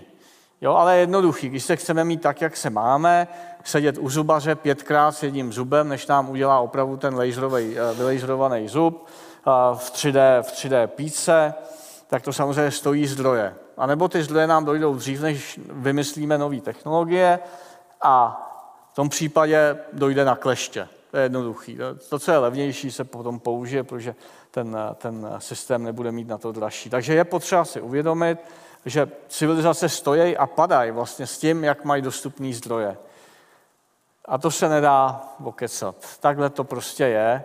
A když chceme eh, používat řečí zdroje, tak musíme taky říct, ano, musíme počítat s tím a musíme, si to, musíme s tím být srozuměný, že prostě naše, naše úroveň životní může jít, může jít dolů. Protože je determinovaná, nezávisí, je přímo determinována zdrojema, který máme. To je jednoduchý. Um, Slyšeli jste někdy o Jevonsově paradoxu? Je to taková, já to mám hrozně rád, protože Jevons byl důlní inženýr v 19. století, který si všimnul, že čím používali modernější technologie ve Velké Británii, tím víc vlastně lidi plejtvali. A je to typický i dneska, když vemete, a ty data jsou, to není jako, že já bych to tady tvrdil, má to Václav Smil, to má spočítaný. Tak dneska třeba náklady, máme, ty, máme tu muziku, že jo, takhle v těch, těch telefonech a myslíme si, to je tak levný, jako nemusíme to řešit. Ale opak je pravdou, protože náklady prostě na výrobu té elektroniky, na streamování, energie potřebná na, na chlazení těch eh, velkých datových datových, datových center a tak dále, násobně převyšuje náklady na výroby LPčka. Jo? Tak to je ta, ta naše zelená politika, kterou všichni tak jako máme rádi. Jo?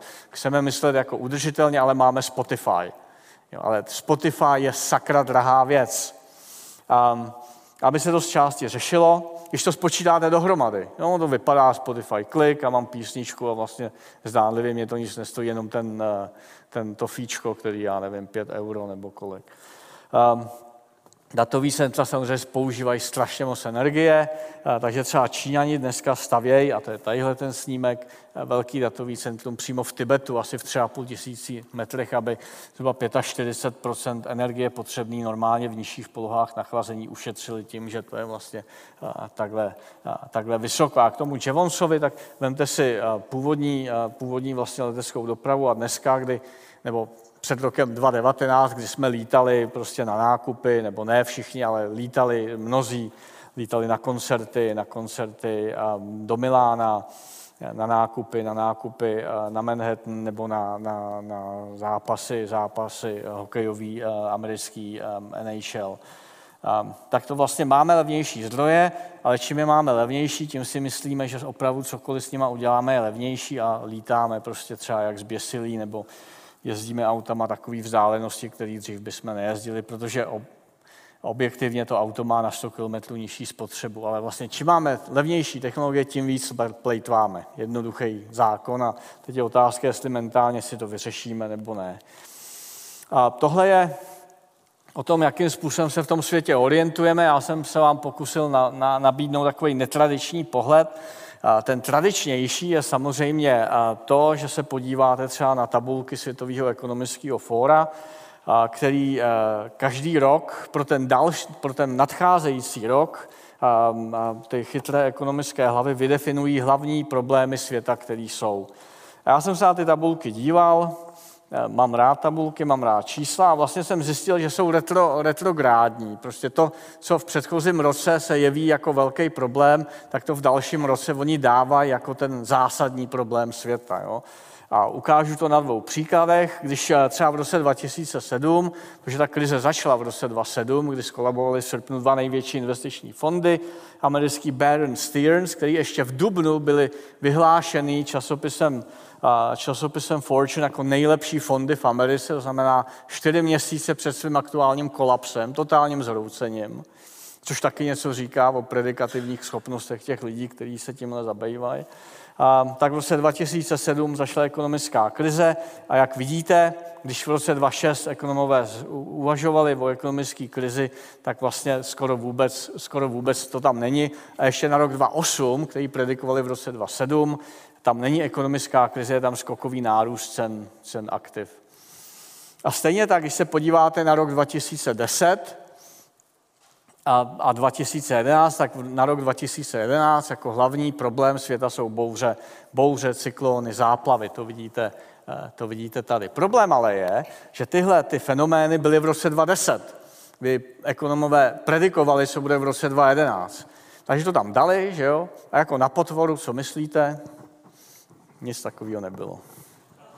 Tak proto tomu říkám retrográdní projektování. To, co mě vyděsí v minulosti, to dám na, dopředu, protože říkám, to určitě bude. Jo. Um, není to hloupý, ale nevím, jestli to vede jako k požadovanému cíli. A co z toho je, je vlastně Amesova místnost. Možná tady je někdo, kdo studuje psychologii nebo studoval, tak víte, že Amesova místnost je vlastně konstru, kde všechno, co vidíte, je reálný, ale ty vztahy mezi tím jsou nereální. Jo? Takže kočka je třeba větší než člověk a klika u dveří je větší než v okno a lidi jsou větší než vchody do dveří a tak vchody do místností. A, takže to, co vlastně, když použijeme jenom jeden vědní obor, který je nesmírně důležitý, jak ukazují třeba americký ekonomové, jeden z největších mozků který mají třeba americké univerzity, think tanky, tak je to vlastně zavádějící, protože když nemáte komplexní obraz o tom světě, tak, tak vlastně skončíte v Amesově místnosti, která je pěkná, jsou tam ty věci, které fakt existují, ale ty vztahy mezi nimi jsou takové, že jsou nesrozumitelné. Co z toho všeho všechno plyne, když třeba vemu Herakleitův zákon a aplikuju ho um, na současný svět, tak Neil Ferguson říkal, a to je to tučný, že západní svět stojí na volné soutěži, vědě, vlastnictví, spotřebě, zdravotní péči a práci. A vpravo pak vidíte, vidíte mý dovozování, který vlastně říká, že opravdu dneska a psali jsme to už v roce 2015, 2016, kdy jsme ty knížky napsali Povaha změny a na rozhraní, kde vlastně ten, ten svět se opravdu láme. A dneska to vidíme v přímém přenosu. Vlastně ten trigger, ten spouštěč, eh, mimo jiné, je ta válka, válka, eh, válka na Ukrajině. Takže opravdu ty věci se můžou stávat velice, eh, velice rychle. Tohle jsem chtěl vymazat, to, to, tak to tady chvíli nechám, takže si opravdu myslím, a to je něco, co, co je taky vlastně ze starších prací, že to současný paradigma zřejmě je skutečně, eh, skutečně eh, vyčerpaný. A když jsem někdy v roce 2010 mluvil o tom, že si myslím, že důchodový systém eh, do, musí doběhnout a pak už nebude dávat smysl, tak ten křik si neumíte představit a dneska se o tom už běžně mluví. No, ale z těch dlouhých časových řad ty věci vyplývají mnohem dřív, než nastanou. Proto ta archeologie, proto podle mě ta její ta její úloha, která je. Um, takže si myslím, že nejsme jiní. Tady chci jenom upozornit, to je stará věc, kterou jsme dělali společně s Alešem Michlem, kdy byl ještě jenom normální ekonom, dneska je to guvernér, kdy vlastně ukaz, Aleš ukázal, že civilizace, který jsou na, na vyšší úrovni eh, eh, náročnosti, komplikovanosti, tak trvají mnohem, delší, mnohem kratší dobu. Zatímco poměrně nízká komplexita přirozeně, a viděli jsme to u těch aboriginálů, zaručuje desítky, eh, desítky tisíc let a přirozeně vyšší složitost všechno urychluje, protože vyšší, vyšší složitost je příjemná, ale zároveň křehká. A teď těch sedm zákonů a co s nima, jenom velice rychle, protože o tom by se taky dalo mluvit hodinu a půl, dvě hodiny, tak ten první zákon říká vlastně, že ten kolaps nebo krize nejsou konec, ale je to restart toho systému, který se může obnovit a začít fungovat mnohem lépe. Ale zase, vzpomněte si, co jsem říkal o tom, co kolaps je a co není, jo? aby jsme tady zase neskončili o tom, že Báta říká, že nejdřív musíme všichni vymřít, aby se to dalo dohromady. Tak to není. Zásadní proměna, ten, ta skoková změna se může odehrát třeba i zítra, ale je potřeba prostě si udržet pozitivní myšlení a prostě ono to vyjde nakonec, protože historie je toho dokladem. Prostě člověk vždycky všechny krize zvládnul. Ten Herakleitův zákon říká, že hledání nových řešení nikdy nekončí, což vlastně my víme od té doby, co jsme si kousli do toho jabka v tom ráji a od té doby vlastně musíme furt jako hledat nový řešení problémů, který přicházejí a sotva jeden vyřešíme, je tady novej. Um, Společnost vizí, drží pohromadě hodnoty a vize, to je možná pro spoustu hlavně ekonomicky vzdělaných lidí překvapivý, že to nejsou ty Excelové tabulky a hrubý domácí produkt, ale to opravdu není ono. Um, rozpolcená společnost je cestou do pekel, zase to zažíváme v reálu. Uh, množství a dostupnost zdrojů bezprostředně, deter, tam, já tam mám ovlivňují, měl, měl jsem napsat, determinují náš život a úroveň životní a na proměny přírodního prostředí je potřeba se samozřejmě adaptovat. Takže co tím chci říct je, že um, jo, co tím chci říct je, že je důležitý uh, si uvědomovat vlastně to, v čem člověk žije, přemýšlet o tom, pokud na to člověk má uh, energii a možnosti, což je především úloha vědy, protože ty věci na tohle jsou, k tomu jsou, by měly být placený mimo jiné. A, a pro mě jako to nejdůležitější asi, asi je kombinovat ambici a, a, a víru s nějakou, s nějakou pokorou, protože když vidíte třeba tenhle nádherný strom ve hvězdě, nebo když vidíte symboly vertikality, které jsme stavěli 12 000 let a dneska jsme na to zapomněli, tak máte dvě možnosti. Buď neustále usilovat o to, dostávat se dál a výš, a nebo prostě ten strom pokácet. Jo? A v tu chvíli najdete to uspokojení z té destrukce, ale dlouhodobě si myslím, že to v každém způsobu je spíš vnitřní neštěstí. Takže každý z nás vlastně neseme tu zodpovědnost. Já, jsem tuhle knížku dopisoval, tak jsem s okolností narazil na starý antický, um, um, jak jsem řekl, to není přísloví, ale prostě větu nebo moudrost, která v překladu říká, že velká společnost je taková, ve které muži, je to teda antický výrok, tak tam jsou ty muži, dneska by tam bylo lidé, sázejí stromy, oni vědí, že v jejich stínu nebudou odpočívat. A v tom je podle mě podstata toho, jestli civilizace uspěje nebo neuspěje. A někdo z nás může vysadit jeden strom, obrazně řečeno, někdo jich může vysadit tisíc, někdo jich může vysadit milionu, ale všichni všichni bez, eh, prakticky bez rozdílu můžeme, eh, můžeme s tím něco dělat. Takže eh, to je za mě, za mě vlastně konec tady té přednášky, která možná trvala díl, díl než měla, takže děkuji, že jste tady, že jste tady vydrželi a přeju vám hezký a pokud možno optimistický večer.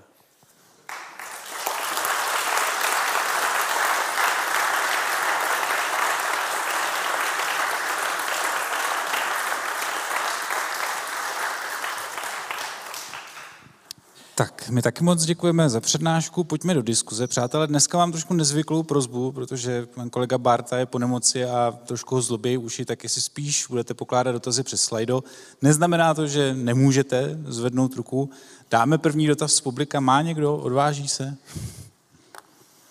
A, tak možná půjdeme na internet rovnou. A, tamhle, tak chviličku.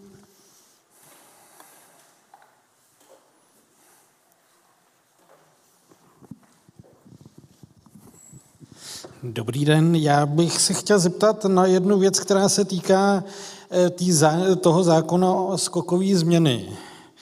Eh, protože my jsme tam měli i obrázek od toho Tamase Koula o tom vývoji římské civilizace, která nějakým způsobem začala, nějakým způsobem vrcholila, nějakým způsobem eh, potom zanikla nebo v podstatě skončila. A bylo o tom napsáno spousty knih, počínaje Gibbonem, konče nevím kým ale oni se, ti autoři, neschodnou ani o tom, kdy ta římská říše zanikla. Krizí tam bylo nespočet, transformací, který bychom nazvali podle toho zákona transformace, eh, kolapsem, těch tam bylo nespočet, ličících se v čase prostoru. Ale kdy zanikla ta římská říše? A na tož naraz. Já jsem nebyl schopný, když jsem to čet nějakým způsobem, tohleto aplikovat na ten případ. A dokonce, kdybych byl, měl hodně katýřskou myšlenku, tak bych se ptal i, zda římská říše vůbec zanikla, neboť v podstatě přes Karla Velikýho, přes další věci pokračuje eh, v nějaké formě do dneška. Minimálně v tom dědictví. Uh, jak, jak už um, kolega říkal, já jsem prodělal dost, uh, dost nepříjemnou uh, věc v posledních dvou měsících. Nevím, jestli jsem úplně dobře slyšel, ale uh, a myslím si, že stejně jako ostatní zákony je to něco, co se nedá obejít, co nás čeká. Dá se, dá se já jsem o tom nemohl mluvit, ale dá se vlastně zjistit, že se ten skok se blíží, protože ten systém se nejdřív rozkolísá a podstata té teorie, která predikuje ten skok, je, že se zmenšují období klidu v tom vývoji. Jo? Ale na druhé straně um, já jsem a přišel jsem na to náhodou, protože já science fiction jsem nikdy nečet, neznal jsem Ondřeje Nefa, který mě k tomu teda tím pádem nevedl, ale Isaac Asimov napsal nadaci, jestli jste to čet. A to je science fiction román, který ale vlastně ukazuje, že když člověk zná ty mechanismy, tak se jim dá předejít v tom smyslu, že umenšíte jejich impact, jejich, jejich dopad. Jo, a to je vlastně i um, to je vlastně i podstata fungování ehm, ehm, těch sedmi zákonů, že můžeme se jich pomocí, se jich pomocí ne eliminovat to, co prostě tady vždycky bylo, ale můžeme nějakým způsobem jednak se na to připravit, protože se dá, dá se očekávat, že ty věci přicházejí za určitých okolností a tím pádem můžeme umenšit jejich, jejich jako negativní, negativní účinek. Ale jak říkám, já jsem já prostě skoro neslyším, teď ještě to bude nějaký týden trvat. Jo. Tak možná až skončím tady. Tak. A teď, ehm, existuje nějaký důvod vyjma sentimentu, proč se chtít kolapsu civilizace vyhnout. Nemáme ho spíše nechat přijít a dát tím prostor něčemu novému. Tak já jsem asi svůj, eh, svůj eh, postoj v té přednášce ukázal jasně. Já myslím, že člověk má šedou kůru mozkovou ne proto, aby dělal vylomeniny, když to jsme taky asi všichni dělali, jsme byli malí, ale proto, aby vlastně řešil ty věci, proto asi tu, ten, mozek, ten mozek máme. Takže to je moje odpověď tady na ten dotaz. Nějaký dal, ještě tam byly další, ale teď jen způsobí umělá inteligence zánik naší civilizace.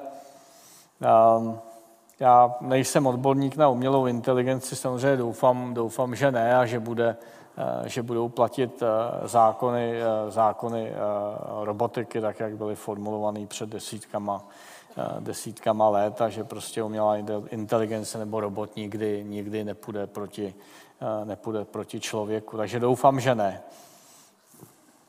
Teď je tam další. Jaká civilizace by podle vás mohla být potenciálním nástupcem té, ve které teď žijeme, už existuje, nebo se teprve vygeneruje z té naší?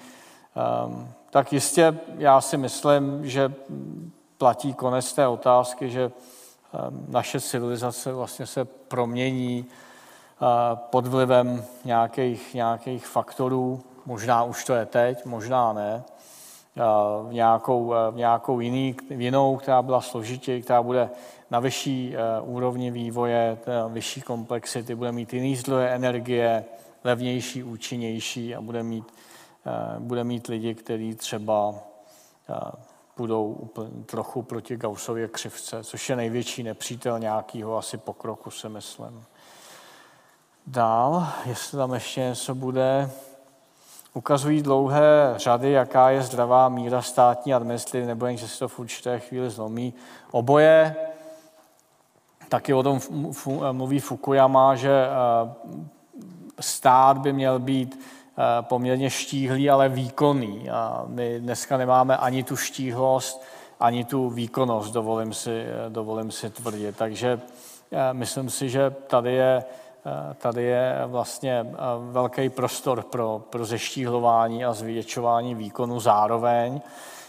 Ehm, nesmí si zapomenout, že žijeme v Evropě, my nejsme Amerika, kde prostě již nejste ve velké firmě, nebo nemáte firmu, nebo nejste na špičkové univerzitě, tak um, zdravotní pojištění mimo jiné je opravdu noční můra, ehm, zvláště pokud jste hodně nemocný což nikomu nepřeju, tak eh, v Evropě už od Bismarcka, kde vlastně začíná sociální systém, eh, tak si myslím, že eh, ta míra, poměrně vysoká míra solidarity je úplně v pořádku. Jo. To, že někomu, koho ani neznáme, přejede na, na přechodu um, auto dítě, který skončí na vozejku, tak mimo jiné proto platíme daně, nebo proto, aby děti mohly chodit do školy, nebo uh, všichni dostali uh, rozumnou míru um, zdravotní, zdravotní péče, tak uh, to si myslím, že asi není, není, není cesta říkat, my chceme Ameriku. Jo? To asi nikdo z nás opravdu, opravdu nechce. Takže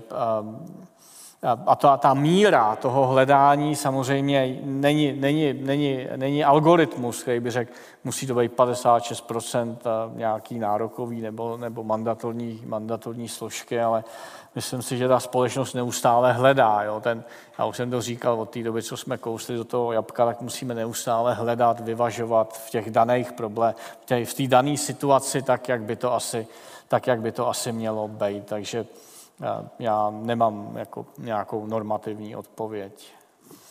Ještě něco? Povede ke kolapsu pokles porodnosti nebo přelidnění.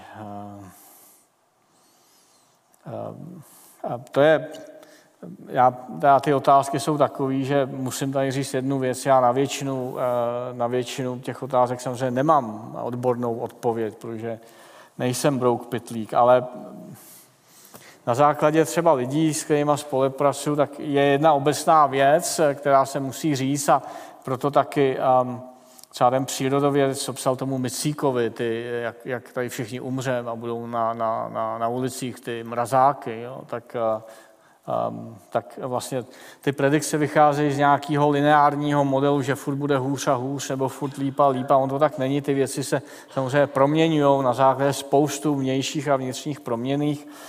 Um, už teď se ukazuje, že vlastně porodnost klesá, a bude to vrcholy v roce 2050, ale zase nejsme schopní říct, jak, jak, jak velký to lidstvo v té době bude, protože máme za sebou Doufejme, doufejme, máme za sebou covid, nebo aspoň to nejhorší, protože recept se našel velice rychle a tady jste viděli vlastně, že ta krize byla příběhem vědy, kdy um, farmaceutické společnosti v tomhle konkrétním případě vyvinuli jako velice rychle vakcíny, které byly tak už je jasný, že jsem očkovaný, ne? Tak to já se za to nestydím, tak vlastně pomohli to nejhorší vlastně uh, překonat. A a, taky, a to je, vlastně souvisí volně s tou otázkou porodnost nebo přelidnění a kolaps, že nejlépe veškerý krize, veškerý výzvy, tak v případě toho covidu konkrétně zvládly, zvládly společnosti, které mají silnou občanskou společnost, kde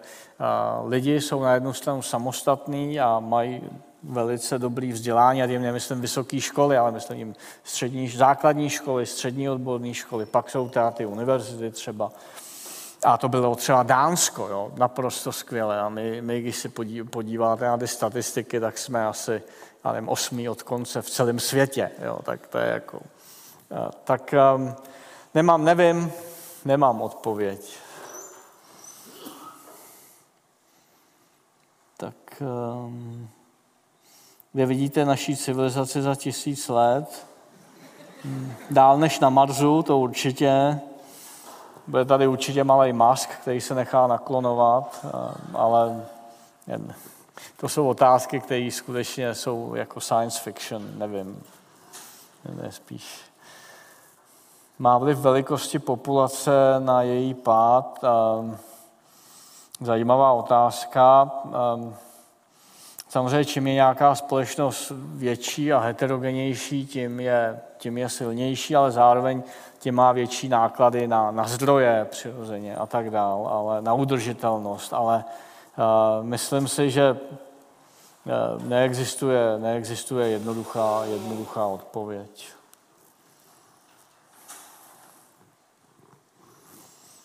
Nastupuje kolaps civilizace časově brzy po jejím vrcholu. Děkuji za pěknou přednášku. Já děkuji, že to pan, který, pán, který tady ten dotaz eh, napsal, eh, vydržel. Eh, tak kolaps není hned za vrcholem, ale za vrcholem je nějaká krize. A teď je na tom, jestli ta krize půjde dál ke kolapsu, anebo jestli ta krize se zastaví a půjde jako k dalšímu nějakému vrcholu, tak já už jsem to jasně řekl, myslím si, že jsme skutečně výjimečnou civilizací v tom pozitivním smyslu, technologicky, komunikačně, informačně i, i poznáním, tak věřím tomu, že my budeme řešit jenom ty, ty krize a od nich budeme zase dál nahoru a ne dolů ke kolapsu, no, ve smyslu té hlubokého propadu a složitosti. Tak. tak to bylo všechno, co přišlo a jak jste pochopili asi, tak eh, když se mě zeptáte takhle, tak já neuslyším eh, skoro nic, tak eh, budete mít možná lepší, když se potom zeptáte, až tady skončíme, nebo tak stejně už tady jsme strašně dlouho, tak to je na vás, jestli to chcete riskovat. Ale zánět středního ucha jsem v životě neměl a nechal jsem to bohužel dojít hodně daleko. No. Tak. tak najde někdo tak. odvahu? Dobře, v tom případě, pane profesore, my vám moc děkujeme za skvělý večer.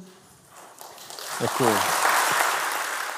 A to je, přátelé, všechno, co 630. večer na FVUK mohl nabídnout. Já moc děkuji vám všem, že jste do naší audioposluchárny dorazili, že jste poslouchali až do konce. Pokud vás téma zestupů a pádů civilizací zaujalo, jakože bych se divil, kdyby ne, tak je to mimochodem téma, které je trošku netradiční v tom, že se do něj můžete ponořit hned třemi různými způsoby. Ten první způsob je dnešní přednáška, ten druhý je knížka Mirka Bárty Sedm zákonů, kterou určitě doporučuji si sehnat a přečíst, protože Mirek v ní jde ještě víc do hloubky je tam spousta dalších příkladů, spousta dalších souvislostí. No ale zase na druhou stranu, pokud vás listování knížkou až tolik neláká a máte třeba radši nějaké pěkné záběry filmové, tak Mirek Barta několik let spolu s kameramanem a režisérem Petrem Horkým natáčeli film, který se jmenuje Civilizace, dobrá zpráva o konci světa. Všel do kin, myslím, v říjnu loňského roku. A ten zase to téma podává formou právě úplně nádherných záběrů, ze kterých někdy člověk uroní slzu, někdy uroní slinu, ale řekl bych, že taky určitě stojí za vidění. Takže jestli si chcete po dnešku to téma ještě trošičku rozšířit ve své hlavě, tak máte tyhle dvě další možnosti. Ještě jednou obrovitánské díky a virtuální obětí pro všechny, kdo podporujete moji další tvorbu na neurazitelný.cz lomeno podpora. Jak jsem zmínil na začátku, tenhle večer opravdu mohl vzniknout jenom díky vám a úplně stejné to bylo i s večerem 37., ve které nám popularizátor kosmonautiky Dušan Mayer něco povypráví o společnosti SpaceX a dobývání Marsu. A to bude, přátelé, fakt pecka, protože takhle nadšeného přednášejícího jsem dlouho neviděl. Teda shodou okolností jsem viděl o dvě přednášky později, kdy Pepal Hocký se svojí přednáškou o bakteriích skoro zboural aulu, ale na to je ještě čas, takže určitě se těšte na příští podcast a hlavně doufám teda, že čekací lhůta na další díl už nebude takhle dlouhá. No a teď pro ty z vás, které to zajímá, tak mně přišlo docela zajímavé, jakým způsobem Mirek pojal tu závěrečnou diskuzi. Já jasně, oboustranný zánět středního ucha není žádná prča a je možný, že Mirek už toho měl prostě plný zuby a doufal, že konec přijde co nejdřív a chtěl to mít za sebou. Zase na druhou stranu tohle bylo poprvé, kdy jsem zažil, že přednášející vrtěl hlavou nad tím, jaký dotazy přišly do závěrečné diskuze. Myslím, že to se mi teda fakt ještě nestalo. A forenzní genetička Helena Šimková, která přednášku sledovala v přímém přenosu online, tak mi v průběhu diskuze poslala sms ve který stálo neexistují hloupé otázky, existují jenom hloupé odpovědi. Tak nevím, jaký jste ten dojem z debaty závěrečné měli vy. Klidně mi když tak napište na jardazavináčneurazitelný.cz, protože mě to zajímá, jestli jsem tak divnej, nebo jestli, jestli jsem měl nějakou vlčí mlhu. A teda každopádně doufám, že, že pokud dojde na stůl pro tři, jakože se o to snažím s Mirkem domluvit natáčení, tak, eh, že ty odpovědi tam nebude teda takhle švihat, protože to bychom se, s, se stolem pro tři vraceli někam k 25 minutám, což je nejkratší díl, který kdy vzniknul s Tomášem Šepkem, eh, protože Tomáš prostě měl fakt málo času, tak jsme to museli zvládnout za 25 minut. Tak bych byl nerad, kdyby jsme se k téhle metě znova přibližovali ale jsem optimista, takže věřím, že to dopadne dobře a že hlavně nás bude čekat u stolu pro tři parádní přídavek k těm zajímavým věcem, který v přednášce zazněly. A ještě jsem vám slíbil svoje dva oblíbené zákony. Tak, první přátelé je číslo 3, Herakleitův zákon. To, co přivedlo civilizaci na vrchol a na vzestup, tak nejspíš způsobí i její krizi a kolaps – já si myslím, že zrovna byrokracie třeba je něco, kde ta ilustrace je úplně nádherná.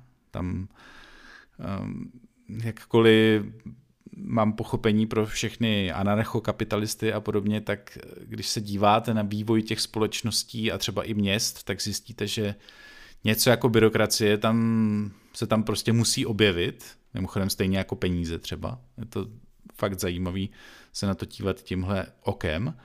No ale zase na druhou stranu asi vám nemusím dávat moc příkladů, kdy ta byrokracie je trošku zbytní a, a jak bych to řekl, začne být jednodušší dělat věci ne úplně v souladu s zákonem, než se snažit dostat všem těm, a teď mě napadlo jedno z prostých slovo, ale nebudu ho říkat, věcem, eh, který technicky za to musíte splnit, abyste dostali třeba nějaký razítko, tak vím, že pro spoustu lidí už je zkrátka jednodušší se na to vykašlat a riskovat pokutu, než se snažit to všechno do puntíku splnit, protože by to byla práce na celý život. Trošku přeháním, ale ne zase tolik. A pro mě je ten zákon krásný v tom, že v tom vidím ještě dvě další roviny.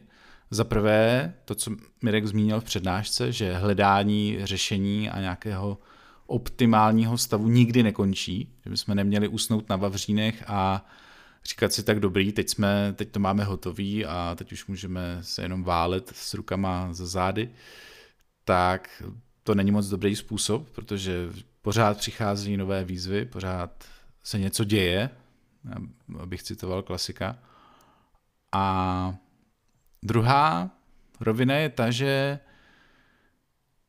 že musíme být neustále ve střehu.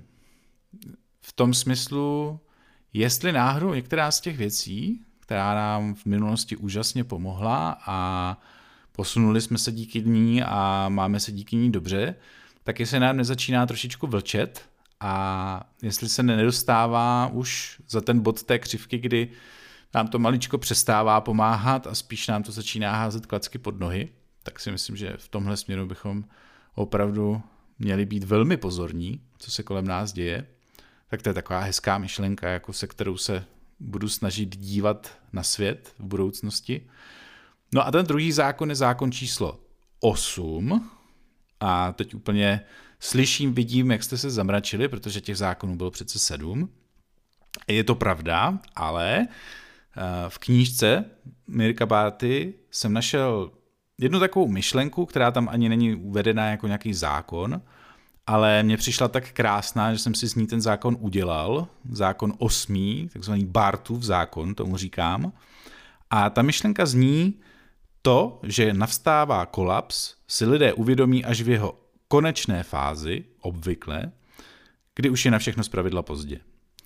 A já doufám, že tenhle ten osmý Bartův zákon zůstane aspoň pro jednou nenaplněný, a že i díky tomu, že Mirek o těch věcech mluví, že se snad začíná trošku blízkat na to, že si uvědomujeme, že problémy globálního světa nemůžeme úplně řešit nějakou lokální zaprděností.